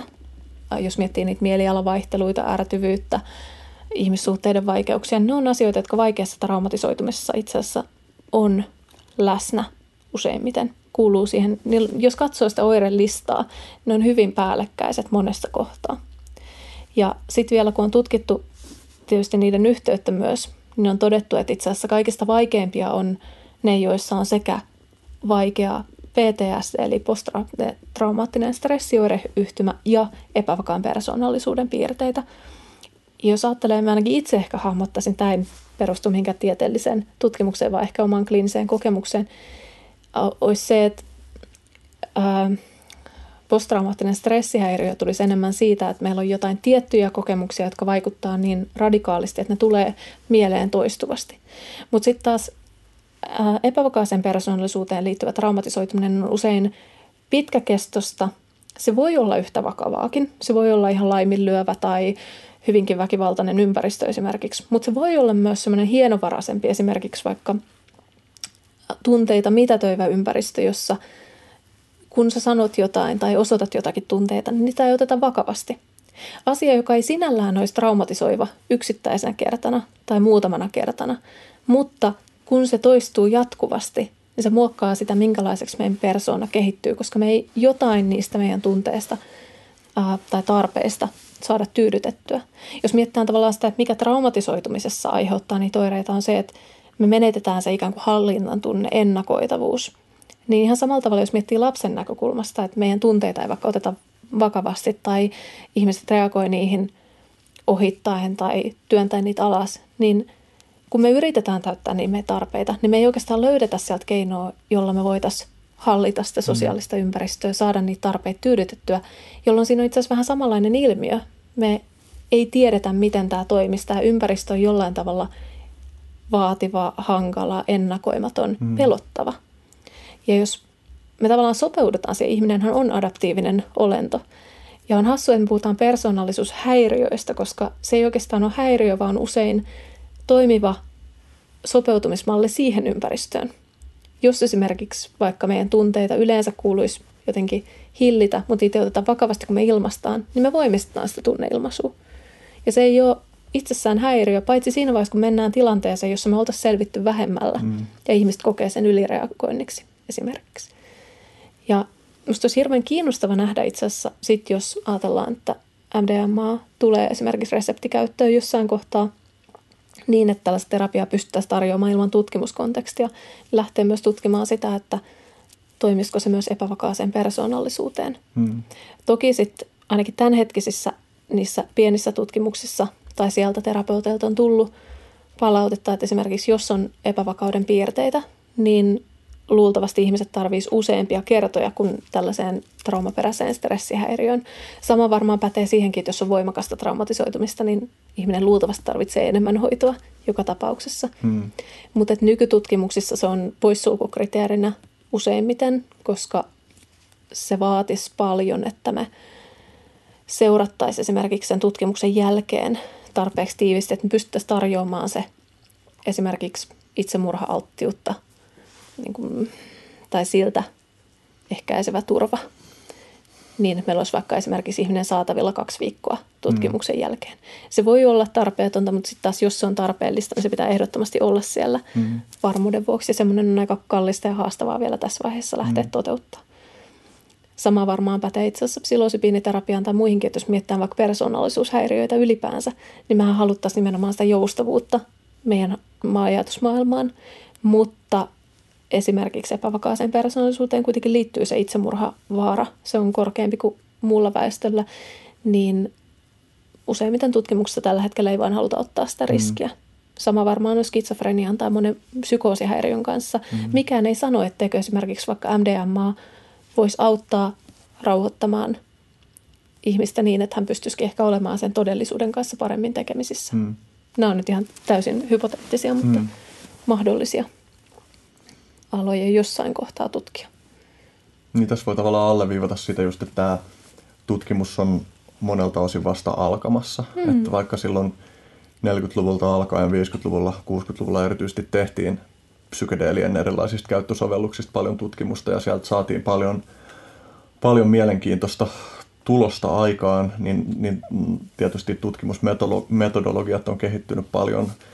Puolen vuosisadan aikana ja, ja monet niistä tutkimuksista, joita silloin on tehty, niin niitä ei pidettäisi tänä päivänä enää niin kuin vakuuttavana näyttönä, mutta ne antaa syyn tutkia lisää ja, ja se, että just näitä erilaisia hypoteeseja siihen, että minkälaisissa – minkälaisia käyttösovelluksia psykedeeleille voisi olla, niin näitä on valtavan paljon. Yksi mielenkiintoisimmista, on, josta ei ole vielä ollenkaan kliinistä tutkimusnäyttöä käsittääkseni, niin on, on tämä Hortonin oireyhtymä, eli sarjoittainen päänsärky, jota pidetään yhtenä kivuliaimmista, ö, kivuliaimmista sairauksista, joita tiedetään. Se on niin kuin, siitä on puhuttu, että se on vielä migreenipäänsärkyistä huomattavasti kivuliaampia, ja siihen liittyy tällainen, että ihmisille tulee – säännöllisesti joka yö tiettyyn aikaan voimakas päänsärkykohtaus, joka, joka lamaannuttaa täysin ja estää kaiken, kaiken oikeastaan muun toiminnan kuin vaan sen, sen tilan kanssa selviytymisen. Ja, ja osalle ihmisistä tälle on olemassa jo hoitomuotoja, jotka toimii, mutta sitten osalle taas mikään näistä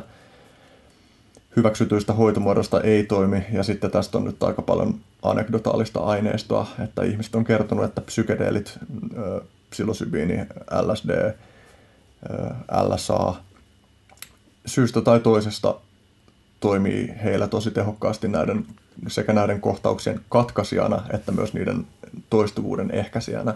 Mm. Ja tämä on semmoinen aihe, että, että kun tietää, että on niin kuin satoja ja satoja ja satoja, todennäköisesti tuhansia ihmisiä, jotka kertoo tämän auttaneen, niin mm. tämä on erikoinen juttu tieteen näkökulmasta siinä mielessä. tuli mieleen, että tästä mm. tätä on käsitelty yhdessä aiemmassakin jaksossa, että toivottavasti mm. ei mene liian toistoksi ihmisille, mutta mm. että tämä on poikkeuksellinen siinä mielessä, että, että kun kyse ei ole esimerkiksi mielenterveyden ongelmasta, joka on sillä tavalla paljon subjektiivisempi kokemusmaailman juttu, vaan että, että kiputilat on jotenkin sellaisia, että ne niin kuin näkyy niin räikeästi ulospäin. Mm. Et, et, ja sitten jos on kyse vielä nimenomaan kiputilasta, joka tulee säännöllisesti joka päivä mm. tiettyyn aikaan, niin että tämä niin kuin on ilmeistä, että, että tässä on, tästä on muodostettavissa hypoteeseja, joita sietäisi tutkia tieteellisesti. Mm. Ja, että, että se on kiinnostava se tilanne, että, että monet varmasti neurologit, vaikka jotka on tekemisissä tämän kyseisen sairauden ja siitä kärsivien potilaiden kanssa, niin on sillä tavalla kädet sidottuina, jos, jos mikään olemassa olevista käypähoitosuositusten mukaisista hoitomuodoista ei kyseisellä ihmisellä toimi, ja sitten saattaa esimerkiksi olla tietoa siitä, että, että tätä anekdotaalista dataa on olemassa, niin että se on mm. jotenkin tosi vaikea tilanne, ja, ja tavallaan, että, että on selvää, kun itsekin tunnen ihmisiä, jotka kärsii tästä vaivasta, ja on keskustellut ihmisten kanssa, joilla psykedeelit on, on he, heillä selvästi auttanut, niin että, niin. Tuosta tulee semmoinen alun vaan ihan terminologisesti vähän pilkuviilata tässä. Äh, sanoit anekdotaalista dataa ja minusta se on jotenkin, äh, tai no okei, okay, anekdotaalista evidenssiä olisi vielä kaikista se pahin, mikä helposti aina särähtää korvaan, mutta itse asiassa dataa varmaan kelpaa tuossa tapauksessa. Meillä on paljon kuvauksia siitä, että vaikuttaa ihmisillä toimivan. Ja on joku tutkimus myös siitä, jossa on mm. kerätty tätä anekdotaalista aineistoa yhteen. Kyllä, ja tässä ehkä tulee vaan se oma tietty kriittisyys, ei siihen, etteikö tämä toimisi, vaan siihen, että milloin me voidaan sanoa, että meillä on tietoa mm. jostain. Ihan se tieteellinen prosessi tavallaan, miksi me halutaan, että siitä on kontrolloituja tutkimuksia, on se, että meillä on paljon ihmisiä, jotka on vakuuttuneita monesta asiasta, tämä toimii mm. mulle. Mm. Toki esimerkiksi Hortonin kohdalla se, mikä tekee sitten tosi kiinnostavan, on se, että lähes poikkeuksesta ihmiset sanoo, että siitä on jotakin hyötyä. Eli en ole vielä kuullut sellaista, jotkut olisivat sanoneet, että kokeilin ja ei toiminut ollenkaan. Mm. Ja sen takia mielestäni se on tosi kiinnostava hypoteesi ja meidän pitäisi ehdottomasti lähteä tutkimaan sitä. Jos mietitään tieteellistä prosessia, niin eihän me koskaan oteta hypoteeseja randomisti, että me lähdettäisiin nyt kokeilemaan ihan jokaista tunnettua molekyyliä johonkin tiettyyn aiheeseen, vaan me tutkitaan, että kun ihmiset on kokenut jotakin hyödylliseksi, niin toimisiko se? Ja jos siellä on joku, mikä selkeästi vaikuttaisi tosi lupaavalta, niin sitä pitäisi kiirehtää, että me saataisiin sitä hmm. tieteellistä tutkimusnäyttöä mahdollisimman nopeasti. Mutta sitten on tietysti vaarallista ajatella, tai ei edes vaarallista, mutta on aika ymmärrettävää, että esimerkiksi lääkärit ei halua lähteä suosittelemaan sitä Kyllä. ennen kuin sitä evidence-based tietoa on, hmm. koska on ihan täysin mahdollista, että me suositeltaisiin silloin jotakin, joka vaan sattuu olemaan jollain tavalla ihmisille satunnaisesti. Hmm.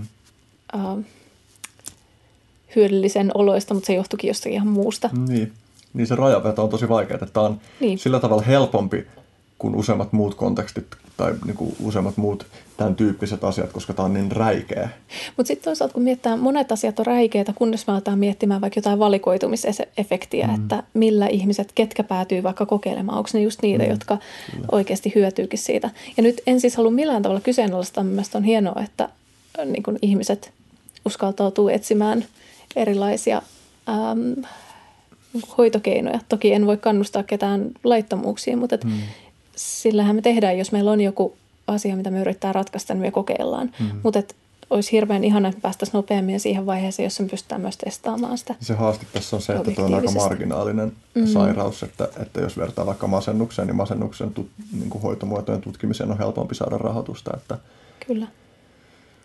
Hmm. Ja sitten toisaalta tulee tässä mieleen itse asiassa pieni välikevennys, minkä haluan heittää, kun näihin äh, randomoituihin, placebo-kontrolloituihin tutkimuksiin liittyen, niin luinpa tuossa jossain kohtaa artikkeli, jossa puhuttiin siitä, että on aihealue, jossa itse asiassa ei vielä oikeastaan löydy kovin hyvää dataa, että kun oli tehty meta-analyysin todettu, että esimerkiksi laskuvarjojen hyödyistä putoamiseen ei ole varsinaisesti tällaista placebo-kontrolloitua näyttöä.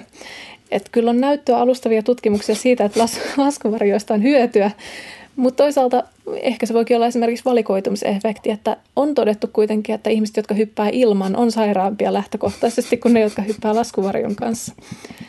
Ja sitten siellä oli muitakin, esimerkiksi laskuvarjoteollisuus varmaan sponsoroi näitä tutkimuksia, että nehän tekee turvallisuustutkimutta kesken, keskenään siellä. Ja sitten tietysti on se, että kuitenkin laskuvarjotkaan ei ole täysin varmoja, eli niihinkin liittyy sitten taas epäonnistumisen riski. Eli mistä me tiedetään, jos olisi itse asiassa turvallisempaa hypätä ilman, koska on kuitenkin ihmisiä, jotka on selvinnyt tällaistakin pudotuksista. Eli se ei ole 100 prosenttia se kuolleisuus.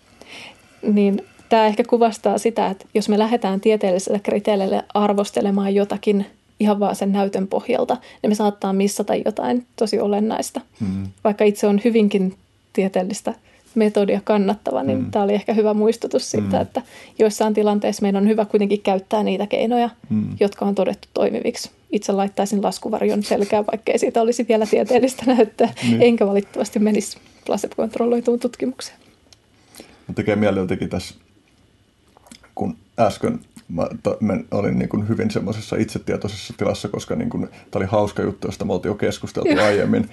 Ja sitten mä mietin, kun oletan, että, että jos joku katsoo tätä videota, niin mun kasvoilta saattoi näkyä semmoinen ristiriitainen tuntemus, koska mä samaan aikaan hymyilin ja sitten mulla myös niin kuin pää raksutti, mutta mä mietin tuossa siis sitä, että kun mä luin tästä nimenomaisesta laskuvarjohommelista, niin. niin mä törmäsin myös tällaiseen tällaiseen johonkin tutkimukseen, joka oli aikoinaan julkaistu, olisiko se joku antropologinen tutkimus, oliko se Nasserime vai miten, mutta siis mm. American väärinpäin kirjoitettuna, mutta oli siis tehty tutkimus, jossa tutkittiin amerikkalaisen kulttuuri, amerikkalaisessa kulttuuripiirissä eläviä ihmisiä mm. ö, sillä tavalla, että heidän niin kuin, käsiteltiin samalla tavalla kuin antropologiassa tyypillisesti käsitellään jotain vierasta kulttuuria. Eli siinä puhuttiin niin kuin rituaaleista, joita tehdään ja tällä tavalla. Niin mä yritin niin kuin hakea mm. tai kääntää tuossa sa- samanaikaisesti raksutti niin kuin päässä, että miten se Amerikan nyt kääntyykään takaperin. Mutta se oli hauska kans siis, mm. vaan tällainen, niin kuin, tässä ylipäätään tuo on hauska ilmiö, että on mahdollista – tehdä tieteellistä tutkimusta, joka ikään kuin näyttäytyy vitsinä tai satirina, mutta joka kuitenkin mm. paljastaa jotain olennaista tieteestä. Ja, ja, ja toinen, niin kuin, jonka mä myös maininnut joskus tämän podcastin aikana, niin joku aika sitten luin joku sosiologisen tutkimuksen paprun, joka nimi oli Fuck Nuance, jossa mm. puhuttiin niin kuin jotenkin nyanssin ö, itseisarvoistamisesta, että, niin kuin, että puhutaan ikään kuin siitä, että, nyanssi, että se, että on enemmän nyanssia – niin on aina jotenkin positiivinen asia ja siinä kyseenalaistettiin. Mm. Mielestäni se oli jotenkin niin raikasta, että Paprun nimi on Fuck Nuance. Kyllä, hyvä, että ihmiset lähtee myös haastamaan siellä, koska oikeasti se tavoitehan ei ole se, että me kirjoitetaan tietyn kaavan mukaan hyviä papereita, mm. vaan että me saadaan tietoa. Ja joskus se, että me kärjistetään jotakin ja mm. näytetään vaikka huumorinkin kautta mm. sitä, että missä meillä on ehkä aukkoja tai missä se ehkä vinouttaa meidän näkökulmaa, mm. on hirveän hyödyllistä. Tuosta tuli muuten mieleen noista kulttuurillisista ilmiöistä, että jos mietitään esimerkiksi tämän hetken psykedelitieteen rajoituksia, niin yksihän on se, että meillä pitäisi olla paljon enemmän äh, kulttuurillisesti äh, erilaista dataa. Mm. Koska niin tällä hetkellä suur... kulttuurillisesti monimuotoista. Tai niin, että suurin osa kuitenkin tämänhetkisen tutkimuksen koehenkilöistä on valkoihoisia amerikkalaisia.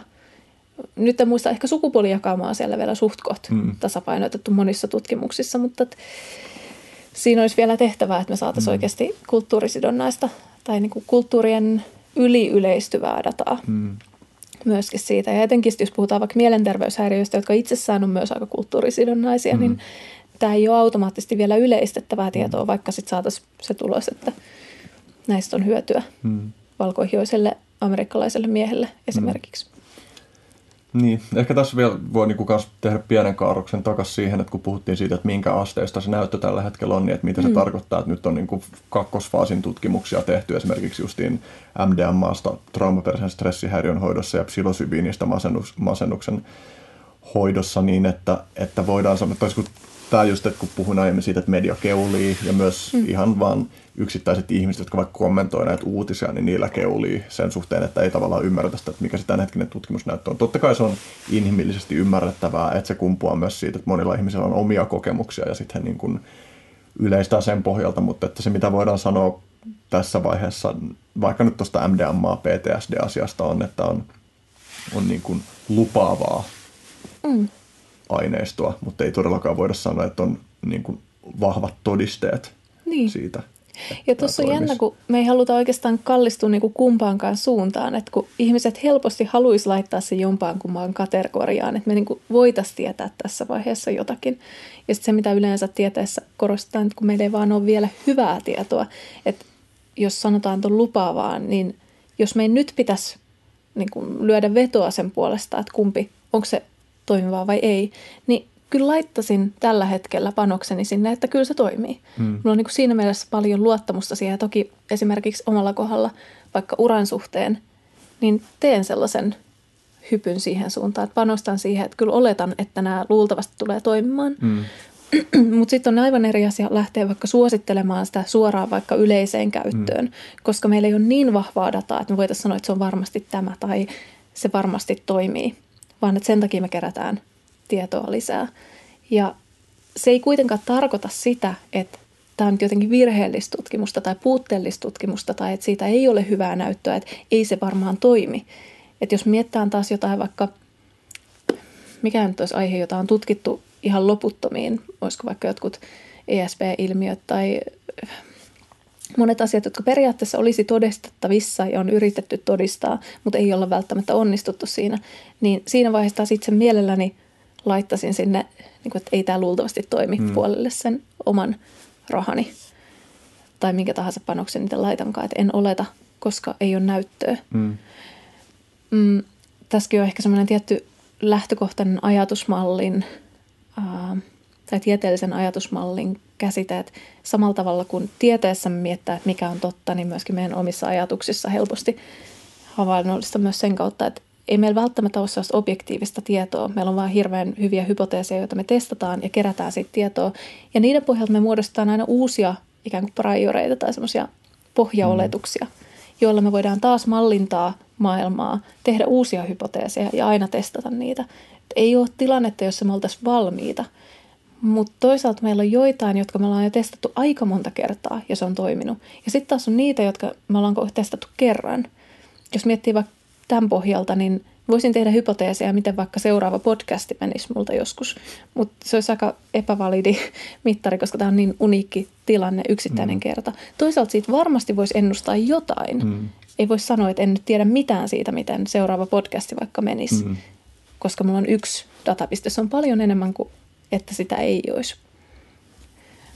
Mutta se on mielestäni tosi kiehtovaa myös jotenkin – pohtia sitä, että miten me saadaan hyvää tietoa ihan mm. yksilötasolla tai tieteellisellä tasolla, mm. olkoon se psykedeeleistä tai ihan mistä tahansa.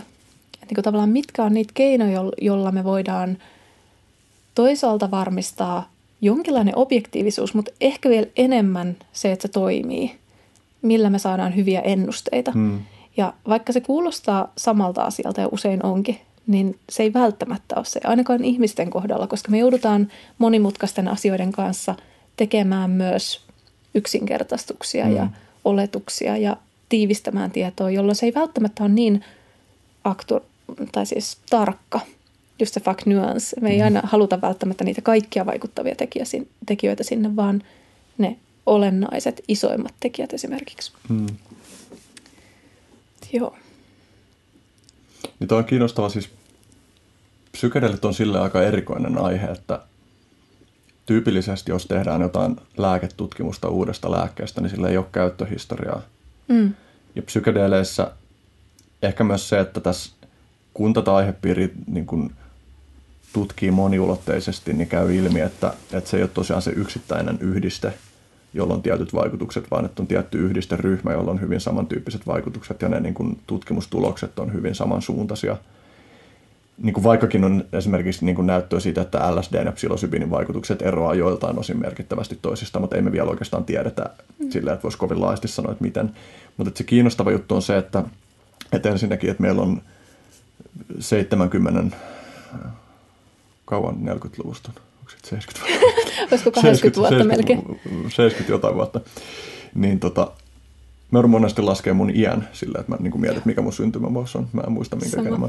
Mutta niin, meillä on niin kuin, meidän niin kuin länsimaisessa kulttuurissa 70 vuoden niin kuin, kokemus, joka sisältää sekä tieteellisiä tutkimuksia että, että sitä, että ihmiset on omin päin käyttänyt psykedeelejä ja kirjoittanut siitä ja kertonut siitä ja sitä on tutkittu populaatiotutkimuksilta ja siitä on tehty elokuvia, siitä on tehty dokumentteja ja kaikenlaista. Mm. Plus sitten meillä on vielä Mm, erilaisia kulttuuriperinteitä, joissa psykedeille on käytetty vähintään satoja, todennäköisesti tuhansia vuosia. Ja meillä on myös mahdollisuus vertailla näiden, niin kuin, näiden tuottamaa tai näihin liittyviä, liittyviä aineistoja toisiinsa. Meillä on mahdollisuus verrata sitä, että mitä tieteellisissä tutkimuksissa, niin kuin kliinisessä kontekstissa toteutetuissa tieteellisissä tutkimuksissa sanotaan. Ja sitten me, voidaan verrata sitä, että miten tämä nyt käy yksin, käykö tämä yksin sen kanssa, mitä me tiedetään jostain perinnekulttuureista, jossa psykedeelejä on käytetty. Mutta mm. että et, on myös kiinnostava siinä mielessä, että just, että et vaikka näitä yksittäisiä tutkimuksia on vähän, niin sitten sieltä niin kuin väkisinkin, kun lukee paljon tutkimuksia, paljon kirjallisuutta ja paljon jotain antropologista dataa, niin sitten siitä muodostuu semmoinen, en tiedä voisiko tätä kutsua joskus hiljaiseksi tiedoksi tai semmoiseksi ei-eksplisiittiseksi tiedoksi, joka muodostuu aina kun joku ihminen perehtyy. Ja esimerkiksi niin kuin tämäkin, mm. että, että me ollaan kumpikin tehty esimerkiksi sittaus niin kuin hommia, oltu mm. läsnä ihmisille, jotka on psykedeelien vaikutuksen alasena, mm. niin, niin se, että et niin siitä muodostuu sellainen, sellaista tietoa, jota on vaikea ehkä kirjoittaa tarkasti niin kuin auki, mutta siinä on mm. silti jonkinlainen näppituntuma siitä, että minkälaisesti, minkä tyyppisistä ilmiöistä tässä on kyse. Joo, ja se auttaa nimenomaan siinä, että silloin kun me tehdään jotakin hypoteeseja tai yrittää miettiä niitä mekanismeja, millä mm. nämä vaikka toimii, niin eihän meillä normaalioloissa olisi niin ikään kuin värikästä äm, psykologista Fun intended.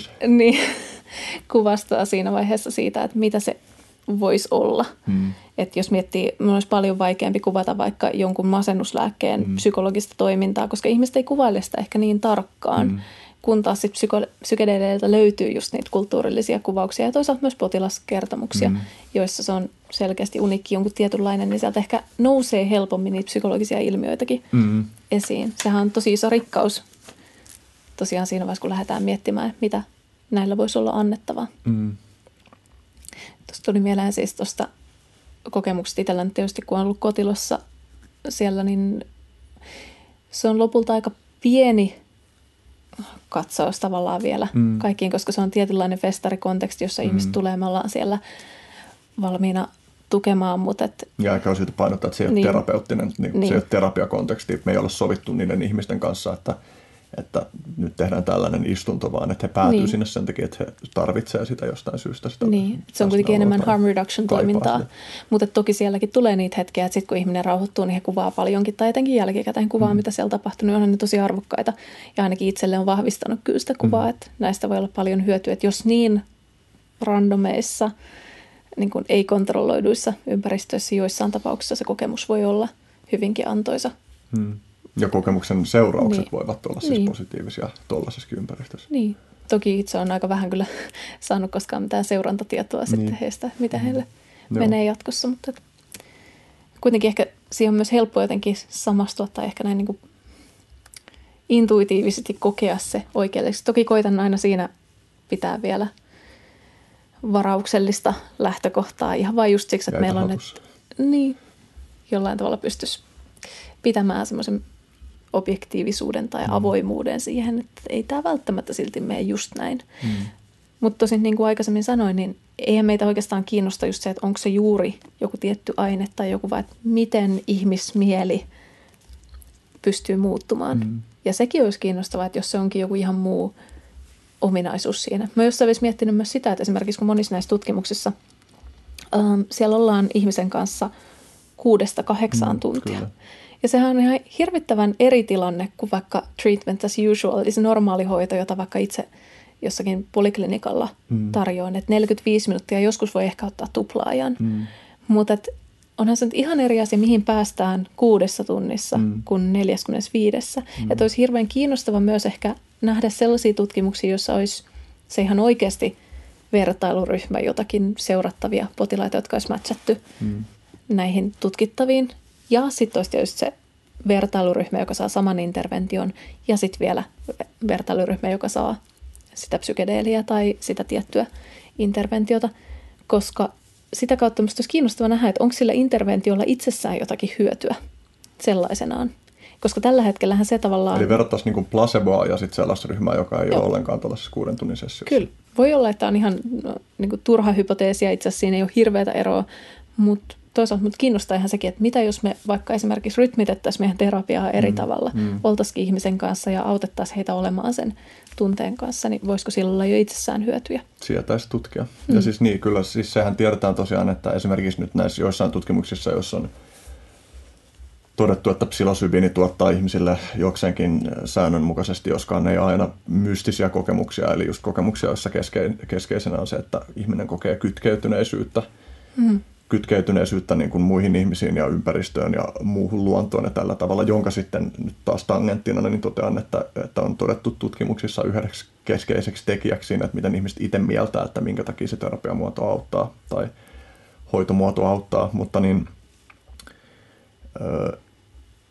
että sitten kun näissä tutkimuksissa, jos on tutkittu tätä mystistä kokemusta, on todettu myös, että mystisiä kokemuksia tulee jonkin verran placebo-ryhmäläisille, niin se, että joo, siellä on se kuusi tuntia, mm. ja sitten lisäksi se, että sulla on läsnä siellä ne ihmiset, jotka on ikään kuin ammattilaisia tai todella taitavia siinä läsnä olemisessa, että he joo. on oikeasti hiljaa vierellä – kun sä käyt läpi, mitä sä käytkin läpi. Nimenomaan. Ja sitten on usein kuitenkin se, että jonkin verran ne ihmistä valmistellaan aina niihin kokemuksiin. Ja se on tosi tarkkaa tai niin kuin hienovarasta toimintaa, että miten me pystytään esimerkiksi ähm, tarjoamaan ihmiselle tietoa siitä, että minkälaista tämä voi olla, mm. ilman että me millään tavalla viasoita sitä. Se mm. on ihan utopia, että me pystyttäisiin tekemään se täysin objektiivisesti. Mm. Ainoa, millä me voidaan yrittää kontrolloida sitä, että me tehdään se monella eri tavalla ja kokeillaan, mikä toimii mm. ja minkälaisia seurauksia sillä on. Mm. Mutta erityisesti kun ihmiset on herkässä tilassa ja siis avoimessa ää, mukautuvassa tilassa, niin kyllähän myös ottaa niitä sosiaalisia vihjeitä helpommin mm. vastaan. Ja silloin se ei tarvitse kuin sen yhden maininnan, että jotkut ihmiset saattavat kokea vaikkapa esimerkiksi uskonnollisia kokemuksia. Mm. Ja se on jo pikkasen primautunut mm. siellä, jolloin se voi tulla helpommin mm. esiin. Se voi olla sen aineen vaikutustakin, tai se voi olla ihan se, että kun ihmiset kohtaa omia tunteitaan, niin siitä voi tulla mystisiä kokemuksia. Mm. Mutta me ei voida oikeastaan tietää, ellei me pystytä sitä kontrolloimaan. Ja ton takia on just tärkeää, että meillä on se placebo-ryhmä esimerkiksi tällaisia mm. ilmiöitä, me voidaankin sitten huomata sieltä. Että hei, tämähän itse asiassa tulee myös täällä kontrolliryhmässä. Mm. Onko se vaan tätä ainetta? Niin, kiinnostavaa kyllä. Tai silleen, näkisin, että tässä niin kun, tuossa oli tässä kaksi juttua tuossa mielenkiintoista tutkia mm. enemmän, jos toinen on se, että tutkitaan niitä käyttö, niin kuin nimenomaan sen hoitomuodon käyttöolosuhteita ja siitä tämä mm. britti Imperial Collegein Robert Car- Robin Carhart Harrisin johtama, tu, johtama tutkimusryhmä, joka on tehnyt sekä DMTllä, LSDllä että psilosybiinillä ja, ja nyt onkohan se sama tutkimusryhmä ollut tuossa MDMA-tutkimusta myös, mm. niin että äh, Carhart Harris on julkaissut jo jotain liittyen tuohon kontekstin merkitykseen, mutta ilmeisesti hänellä oli, mä haastattelin häntä tuossa viime kesänä ja hänellä oli, tai alkusyksystä ja siinä oli suunnitelmissa sellaiset tutkimusasetelmat, jossa verrataan nimenomaan sen kontekstin vaikutusta. Joo, ja sitten toinen, toinenhan olisi kiinnostava, jonka myös otit esiin, niin se, että tutkittaisiin sitä, että miten se alkuvalmistelu vaikuttaa. Joo, kyllä. Ja ne on tosi lähellä, mutta erilaisia tilanteita, joissa me oikeasti ruoditaan auki se, että mitä kaikkea siinä interventiossa itsessään tapahtuu, mm. koska se on niin erilainen kuin mm. meidän normaalit hoidonmuodot. Jep. Mikä kaikki siitä on tarpeellista, mikä ei. Mm. Ja lisäksi onhan siis sekin, että vaikka se olisikin se aine, niin halutaan me siitäkin erottaa se, että mikä on tarpeellista sitten jatkossa. Että mm. ää, miten paljon ihmisiä pitää vaikka kouluttaa mm. siihen, mm. että he työskentelee vaikka Jep. tällaisessa terapiamuodossa – Joo. Haastavaa on tietysti tällaisissa jutuissa kanssa se tutkimuksen eettisyys. Että ihan mm. semmoisetkin pienet asiat, että jos niin kuin pehmeästi valaistu, miellyttävästi valaistu huone vs. huone, jossa on kliiniset sairaalavalot, niin Joo. niin jos se jälkimmäinen aiheuttaa selkeästi enemmän jotenkin epämiellyttäviä reaktioita, koska mm. niin kuin, niin, niin, tai niin kuin, että miten tutkii. No toi nyt on ehkä semmoinen, että sitä pystyy vielä tutkimaan, mutta että jossain vaiheessa tässä niin kuin hoitokontekstin tutkimuksessa tulee kyllä vastaan se kysymys myös siitä, että mikä on sitten vielä Joo. E- eettistä. Niinpä. Ja toihan pitäisi olla siis muutenkin jotenkin läsnä enemmän, ei pelkästään psykedeelitutkimuksessa, mm. vaan muutenkin, koska me helposti mietitään sitä, että mikä tämä metodi tekee, olko se vaikka mm. kognitiivinen psykoterapia tai joku muu hoitomalli. Mutta kun meillä on niin paljon kuitenkin yksilöllistä vaihtelua sekä terapeuteissa mm. että potilaissa, että meidän täytyy aina miettiä kuitenkin, että minkälainen ympäristö sille ihmiselle siinä hetkessä muotoutuu. Tämä ehkä vähän liippaa semmoiseen, mistä ihan lyhyesti keskusteltiin tuossa aikaisemmin, että esimerkiksi vaikka epävakauteen on liittynyt paljon sellaisia oletuksia, että nämä on jotenkin hankalasti hoidettavia. Mm. Mutta sitten myöhemmin on käynyt ilmi, että itse asiassa kun siellä onkin ihminen, joka jotenkin ymmärtää sitä psykologista maailmaa, eli esimerkiksi Marshallinehan, joka on itse kärsinyt epävakaudesta ja sitten myöhemmin kehittänyt dialektista käyttäytymisterapiaa, joka on nyt toimivin tai niin kuin yksi toimivimpia epävakauden hoitomuotoja, niin sieltä tuleekin esiin, että voi olla tosi hienovaraisia asioita, jotka ihan hoitohenkilökunnan toiminnassa tai siinä ympäristössä piasoista tulosta tosi merkittävästi. Mm. Ja tämä on siis ilman mitään niin kuin, lääkettä tai ainetta siinä. Niin kyllähän me halutaan tietää kaikissa interventioissa, että mitkä on ne oikeasti olennaiset asiat, mitä siellä täytyy tehdä. Se ei olekaan ehkä just se, että minkälaisia vaikka kognitiivisia malleja me autetaan joku, jonkun ymmärtämään, vaan se voikin olla esimerkiksi, että miten tämä terapeutti osoittaa vaikka ymmärtävänsä mm. tai miten se on läsnä. Siellä on varmasti monia asioita, mutta että mitä enemmän me saadaan tarkkaa tutkimustietoa niistä, niin sitä paremmin me onnistutaan saamaan ne olennaiset asiat sieltä kiinni. Mm. Osittain, että me tarvitaan kaikki tarvittava, ettei sieltä unohdu joku. Ja sitten toisaalta myöskin se, että me ei tarvitse esimerkiksi ylikouluttaa ihmisiä tai ähm, esimerkiksi käyttää hirvittävää määrää rahaa, että me saadaan just se samanlainen tilanne, vaan me voidaan joustavammin käyttää sitä eri tilanteissa. Mm. Ja tästä niin kuin kiinnostavasti, että, että yksi suurimpia anteja tässä psykedelitutkimusaiheessa mun mielestä on se, että miten se pistää meidät miettiä sitä, että, että mikä on kontekstin merkitys. Että on käynyt jo mm. ilmeiseksi, että vaikka... Mä en tiedä, voiko sellaista niin kuin, lausettaisiin muodostaa, jos olisi mitään järkeä, jossa ilmaistaisiin, että psykedeleille olisi joku niin kuin, kontekstin riippumaton vaikutus, koska ei ole olemassa mitään mm kontekstitonta tilannetta. Niin. Et, et vähintäänkin se konteksti on se, että on tietty ihmiskeho, jossa on tietyt ominaisuudet, tietyt geneettiset piirteet, tietty henkilöhistoria ja niin edelleen. Et, et psykedeelien vaikutus on, että se ei ole mitenkään sille, että se on niin yksi komponentti se konteksti, vaan että se on niin täysin perustavanlaatuisesti vyyhtiytynyt siihen kontekstiin, jossa sitä käytetään. Kaikki mm. vaikuttaa se intentio siinä taustalla ja, ja henkilöhistoria sekä sen, sekä, sekä sen potilaan tai koehenkilön kohdalla, että myös niiden läsnä olevien ihmisten ja niin kuin puitteet, miltä se tila näyttää, miltä se tuntuu, onko mm. siellä miellyttävä lämpötila, onko siellä miellyttävä tuoli, jossa istua. Joo. Kaikki toi vaikuttaa ja me ei tiedetä siitä, että millä kaikilla tavoilla se vaikuttaa vielä. Ja tämä, tämä johtaa sen niin kuin mun lempiaiheen äärelle, että kaikki on kaikessa on kyse vuorovaikutussuhteista mm. ja, ja tuo on tosi iso asia. Mutta nyt aikarajoitusten pu, puitteissa, mm. niin me ei oikeastaan tällä kertaa heitä jatkaa tästä aiheesta. Ei ole saanut sanoa ihan pientä loppukaneettia tuohon. Ei se voi olla oikein järkevää, koska heti kun lähtee, niin lähtisi kuule monet rattaat taas jylläämään, mutta me ehditään varmasti keskustella niistä Joo. enemmänkin. Ylipäänsä toi on tärkeä tai hyvä aihe lopettaa mm. siihen, että kaikki on kontekstisidonnaista jollain tavalla, koska se mielestäni sitoo hyvin yhteen sitä alkupään keskustelua myös. Mm ja sitten psykedeliaihetta, että me halutaan oikeastaan tietää, miten asiat vaikuttaa meihin ja miten me voidaan äm, päästä niihin tavoitteisiin, mm. mihin me halutaan ja optimoida se ympäristö ja meidän oma toiminta niin, että ne soljuu mahdollisimman sujuvasti ja johtaa mm. oikeisiin suuntiin. Tekee mieli vielä sanoa tästä se, että Joo. kun heitinkin tämän ajatuksen tuossa aiemmin, että kun sä puhuit siitä, että minkälaisia tavoitteita sulla on henkilökohtaisesti sun elämässä niin kuin liittyen jotenkin itsesi jalostamiseen ja just se, että sä pystyisit, ja, ja, ja se on sama kuin terapian tavoite, että tavoitteena on oppii navigoimaan elämän kompleksisuuden keskellä sellaisella mm. tavalla, että pystyy että et löytyy hyviä tapoja vastata elämän antamiin haasteisiin. Niin. Ja sitten tässä on mun mielestä hauska assosiaatio, että toi terapian ja hyvän elämän ö, helposti perusteltavissa oleva tavoite niin on sama kuin mitä on jotkut määritelmät, joita on annettu älykkyydestä, että älykkyys mm. on kykyä ratkaista ongelmia kompleksisissa olosuhteissa. Mm. Ja niin kuin ehkä voi vielä lisätä, niin kuin, että omien tavoitteiden mukaisia kompleksia tai omien, omien tavoitteiden tiellä olevia kompleksisia ongelmia tai ongelmia, mm. jotka on kompleksisissa tilanteissa. Että, että se, mitä me pidetään älykkäänä, on aika yhteneväinen sen kanssa, mitä me pidetään terapeuttisena tai terapian tavoitteena. Totta. Ja varmasti pitää paikkansa se yksilötasolla että sitten yhteiskunnallisesti, mm, että me yritetään löytää niitä ratkaisuja, löytää jotenkin adaptiivisia ja jotenkin tasapainoisia mm. tiloja, jossa ne toteutuu. Joo. Ennen kuin mennään loppukysymyksiin, niin mm. ihan tiiviisti tekisi vielä mieli kysyä tästä aiheesta, että ikä ja, ikä ja roolit.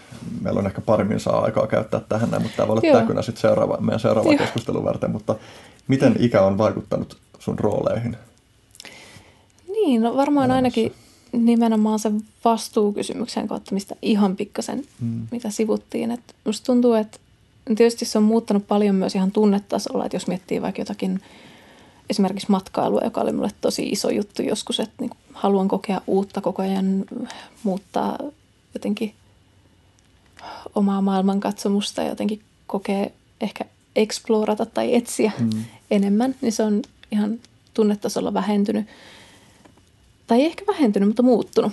Nimenomaan, että se ei ole enää semmoinen, joka ajaa niin paljon, vaan nyt se ehkä kohdistuu erilaisiin asioihin. Kiinnostaa enemmän jotenkin rakentaa uutta, ähm, ymmärtää enemmän, saada enemmän tietoa, kuin vaan se, että kokisin mahdollisimman erilaisia ympäristöjä. Siinä voi olla itse asiassa sama motivaatio, mutta se on muuttanut muotoaan aika paljon. Ähm, ja sitten tosiaan se vastuukysymys tuntuu, että ehkä nykyisin on valmiimpi ja halukkaampi toisaalta sitoutumaan asioihin, ottamaan vastuuta silloinkin, kun se ehkä pelottaa tai tuntuu haastavalta tai menee oman mukavuusalueen ulkopuolelle. Tuntuu, että aiemmin on ehkä ollut enemmän tai toivonut sellaista tiettyä ultimaattista vapautta tai kiehtonut enemmän sellaista aiheet niin kuin joku jopa liberalismi tai muut vastaavat. Nyt ehkä miettii enemmän sitä, että miten saisi luotua semmoisen ää, kokonaisen tai hmm, mitä sitä kuvaisi? Olisi jotenkin No niin, siis ottaisi vastuuta niistä asioista, jotka tuntuu itselle tärkeitä ja rakentaisi niistä itselle mielekästä, merkityksellistä elämää. Ja sitä kautta ehkä tietysti monet sellaiset asiat, niin kuin vaikka työ, on tullut tärkeämmäksi. Tämä on ihan klassinen asia, mikä psykologiassa esimerkiksi jossakin elämänkaarifilosofiassa tulee esiin. Että Yleensä ihmisille esimerkiksi työn merkitys kasvaa ja toisaalta taas joku tietynlaiset piirteet vähenee, niin kuin vaikka uutuuden kaipuihin. Ja minusta on hassua, että nyt kun itse asiassa kuvaan tätä, niin huomaan, että ne sopii itse asiassa tosi hyvin mm. siihen omaan kokemukseen. Ehkä tuntuu mielekkäämmältä just ottaa vastuuta, sitoutua asioihin, mennä mukaan sellaisiin juttuihin, jotka ei ole vaan sitä itseä omaa hyvinvointia varten, vaan jotain suurempaa tarkoitusta kohti menevää. Hmm. Joo, tämä tuntuu matopurkilta, jonka voisi leväyttää isomminkin auki, mutta Joo. tehdään se toisella kerralla. Kyllä. On kyllä ihanaa, että kun vuosia tulee lisää, niin tuntuu luontevammalta ottaa asioita kannettavakseen. Niinpä. Mut jos sä menet itsellä, niin kuva, tai onko sulla tapahtunut samanlaista, vai onko se On. ollut jo alun perin? Joo. Kyllä on, tai siis niin. Ehkä erityisesti tuntuu, että iän myötä tulee ja sitä haluaa rajata. Mm. Että mm, Niin, on selkeämpää se, että mitä vastuita kannattaa ottaa kannettavaksi. Joo, toi on tärkeä pointti, että tavallaan sitä, vaikka tavallaan se kapasiteetti ja kyky ottaa vastuuta ehkä kasvaa ja halukkuus siihen kasvaa, mutta sitten samaan aikaan kasvaa myös se tietoisuus kaikista niistä asioista, mm. mistä voisi ottaa vastuuta ja tavallaan yksi osa ottaa vastuuta jostakin on jättää toisia asioita vähemmälle mm. ja hyväksyä se, että noista mä en pysty nyt Kyllä. ottamaan vastuuta ja myös viestiä se tarvittaessa. Mm. Loppukysymykset. Ensimmäinen, minkälaista asiat pelottaa Uh. Tota, tämä kysymys? Joo. Itse asiassa se vähän liittyy tuohon aikaisempaakin, mitä puhuttiin, mutta ennakoimattomuus kyllä on, helposti haluaisi jotenkin suunnitella tulevaa ja mm. tietää, mitä tulee tapahtumaan. Se on varmaan aika yleisinhimillistä, mutta tuntuu, että se ei, äh, sitten kun se ei ole mahdollista ja niissä asioissa, missä se erityisesti tulee eteen, niin ne herättää tosi voimakkaan pelkoreaktion. Mm. Helposti haluaisi siis sanoa, että ne olisi jotkut isot asiat, niin kuin vaikka joku mm, ilmastonmuutos tai muut asiat, mm. mutta ne ei samalla tavalla tunnu kuin mm. sit jotkut pienemmät asiat. Mulle esimerkiksi ehkä viime aikoina konkreettisimmin sellaisen tunteen on nostattanut esimerkiksi vaikka ihan bussissa se, että joku avaa kaljatölkin. Ja tämä voi kuulostaa ehkä vähän ristiriitaisesti siihen nähden, että on kuitenkin ollut harm reduction toiminnassa ja monessa muussa ja varmasti päihdepoliittiset mielipiteet on löyhempiä kuin monilla. Mutta sitten samaan aikaan taas tunnetasolla esimerkiksi alkoholi ja humalaiset ihmiset herättää myös tosi helposti semmoista Hmm. tosi isoa varautuneisuutta ja sitä pelkoa. Ja tulee semmoinen olo, että se olisi ehkä asia, jonka jotenkin toivoisi, että olisi enemmän hallittavissa. Mm. Että se toinen ihminen ei voisi vaan jotenkin päättää olla tilassa, joka voisi olla mulle ehkä jollain tavalla vaarallinen tai uhkaava. Mm. Ja mä tiedän, se itse asiassa jossain välissä mainitsit siitä, että ihmiset siinä tilassa ei ehkä niinkään lue niitä sosiaalisia vihjeitä. Mm. Että jollain tavalla ne ei ehkä joko tietoisesti siinä vaiheessa välitä tai sitten toisaalta eivät vaan huomioi niitä, mm. niin se muokkaa sitä sosiaalista dynamiikkaa, että me ollaan kuitenkin niin totuttu siihen, että toiset ihmiset kunnioittaa mm. meidän tilaa ja rajoja. Ja sitten kun joku ilmaisee sitä, että ne ei ehkä teekään niin, mm. niin se heti poistaa semmoisen tietyn sosiaalisen mm. turvallisuuden tunteen siitä. Ja se no. toisaalta kuvastaa sitä, että miksi me ehkä saattaa pelata erilaisuutta tai mm. toisenlaisia mielipiteitä. Mm. Joo. Toinen kysymys, joka on se, mä kysyn, käyn samalla katsomassa, että paljon on aikaa, mutta minkälaiset asiat inspiroi? Mä kerron, että meillä on aikaa niin paljon kuin mm. viisi minuuttia. Okei, okay. no sitten pidetään tiivinä. Inspiroi ainakin psykedeelitiede ja se, että on oikeasti mahdollisuus nykypäivänä miettiä uraakin siitä. Se on jotenkin ihan mielettömän siisti aihe ja se, että se oikeasti voisi täyttää minulla ainakin ne kaikki ikikain osa-alueet, jopa sen, että siitä voi jossain yli saada rahaakin. Hmm. Joo. Mulla on ollut aiemmin vakiku kolmantena kysymyksenä, että minkälaiset asiat on muovanneet, mutta mä oon todennut sen vähän liian ympäripyöreäksi, joten sen sijaan kysyn, että tai pyydän kertomaan jostain asiasta, joka on muovannut sua. Mietin, kun me itse asiassa vähän luntasin niitä sun kysymyksiä ja mietin, että olisin ottanut tässä vaiheessa itse asiassa sen ikäkysymyksen, mutta se me itse asiassa vähän käsiteltiin. Mm. Niin mietin, että onkohan joku muu, mikä voisi olla semmoinen selkeästi muovannut asia. Mm.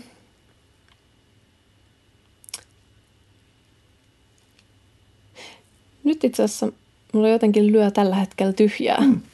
mutta ehkä voi hyväksyä senkin. Sekin on tietysti yksi semmoinen ehkä, mikä ainakin muovautunut. En tiedä, mikä sitä on muovannut, mutta on ehkä – hyväksyvämpi sen suhteen, että aina ei ole jotain tiettyä vastausta ja on mm. sosiaalisia tilanteita, joissa saa myös olla vapaammin tai jäätyä tai ei tarvi aina tietää. Hmm. Tätäkin seuraavakin kysymystä oikeastaan jo äskenkin ihan ehkä tietyllä tavalla käsittelit, mutta minkälaisessa suunnassa menet viiden vuoden kuluttua, mikäli asiat sujuvat optimaalisella tavalla? Mm. No sikäli, jos nyt siis psykedeelit osoittautuu olevan hyödyllisiä, niin hyödyllisiä kuin ne vaikuttaisi tällä hetkellä, niin kyllä mä toivon, että se on mun urasuuntani myös, että voisin helposti nähdä itteni psykedeeliterapeuttina niin, että työskentelisin psykologiroolissa niiden parissa. Tai se voisi olla toisaalta, jos ajattelee, että on kuitenkin tässä vaiheessa ensimmäisiä, ehkä Suomessa ensimmäisen sadan, parisadan ihmisen joukossa, jotka näistä on kiinnostuneita, niin voisi olla tietysti se, että hankkisi koulutusta ja sitten pyrkisi jakamaan sitä eteenpäin – tai toisaalta itseä kiinnostaisi kyllä myös tutkijaura. Mm. Että ne on ehkä ne kolme semmoista mahdollista. Näistä ehkä tällä hetkellä todennäköisimmältä näyttäisi se psykedeliterapia mm. tai sen tuominen. Viimeinen kohta, jossa voit tehdä toivotuksen oh. ihmislajille. Jaa. Niin, ehkä jotenkin näiden keskustelujen pohjalta musta olisi ihana toivottaa ihmisille jotenkin semmoista rohkeutta olla avoin kaikelle, mitä maailmassa tulee vastaan. Olla tilanteessa jotenkin semmoisella oppivalla, kiinnostuneella, joustavallakin asenteella ja toisaalta sitä myötätuntoisuutta, että me voidaan hyväksyä epä, sitä, että me ei olla ihan valmiita ja me ollaan keskeneräisiä ja sitä kautta taas päästä siihen, että me uskalletaan lähteä kokeilemaan ja tutkimaan sitä omaa kiinnostusta ja potentiaalia ja toteuttamaan omaa merkitystä, etsimään omaa ikigaita. Ja toivon, että kaikki sen löytäisi. Hmm. Kiitoksia. Yes. Kiitos.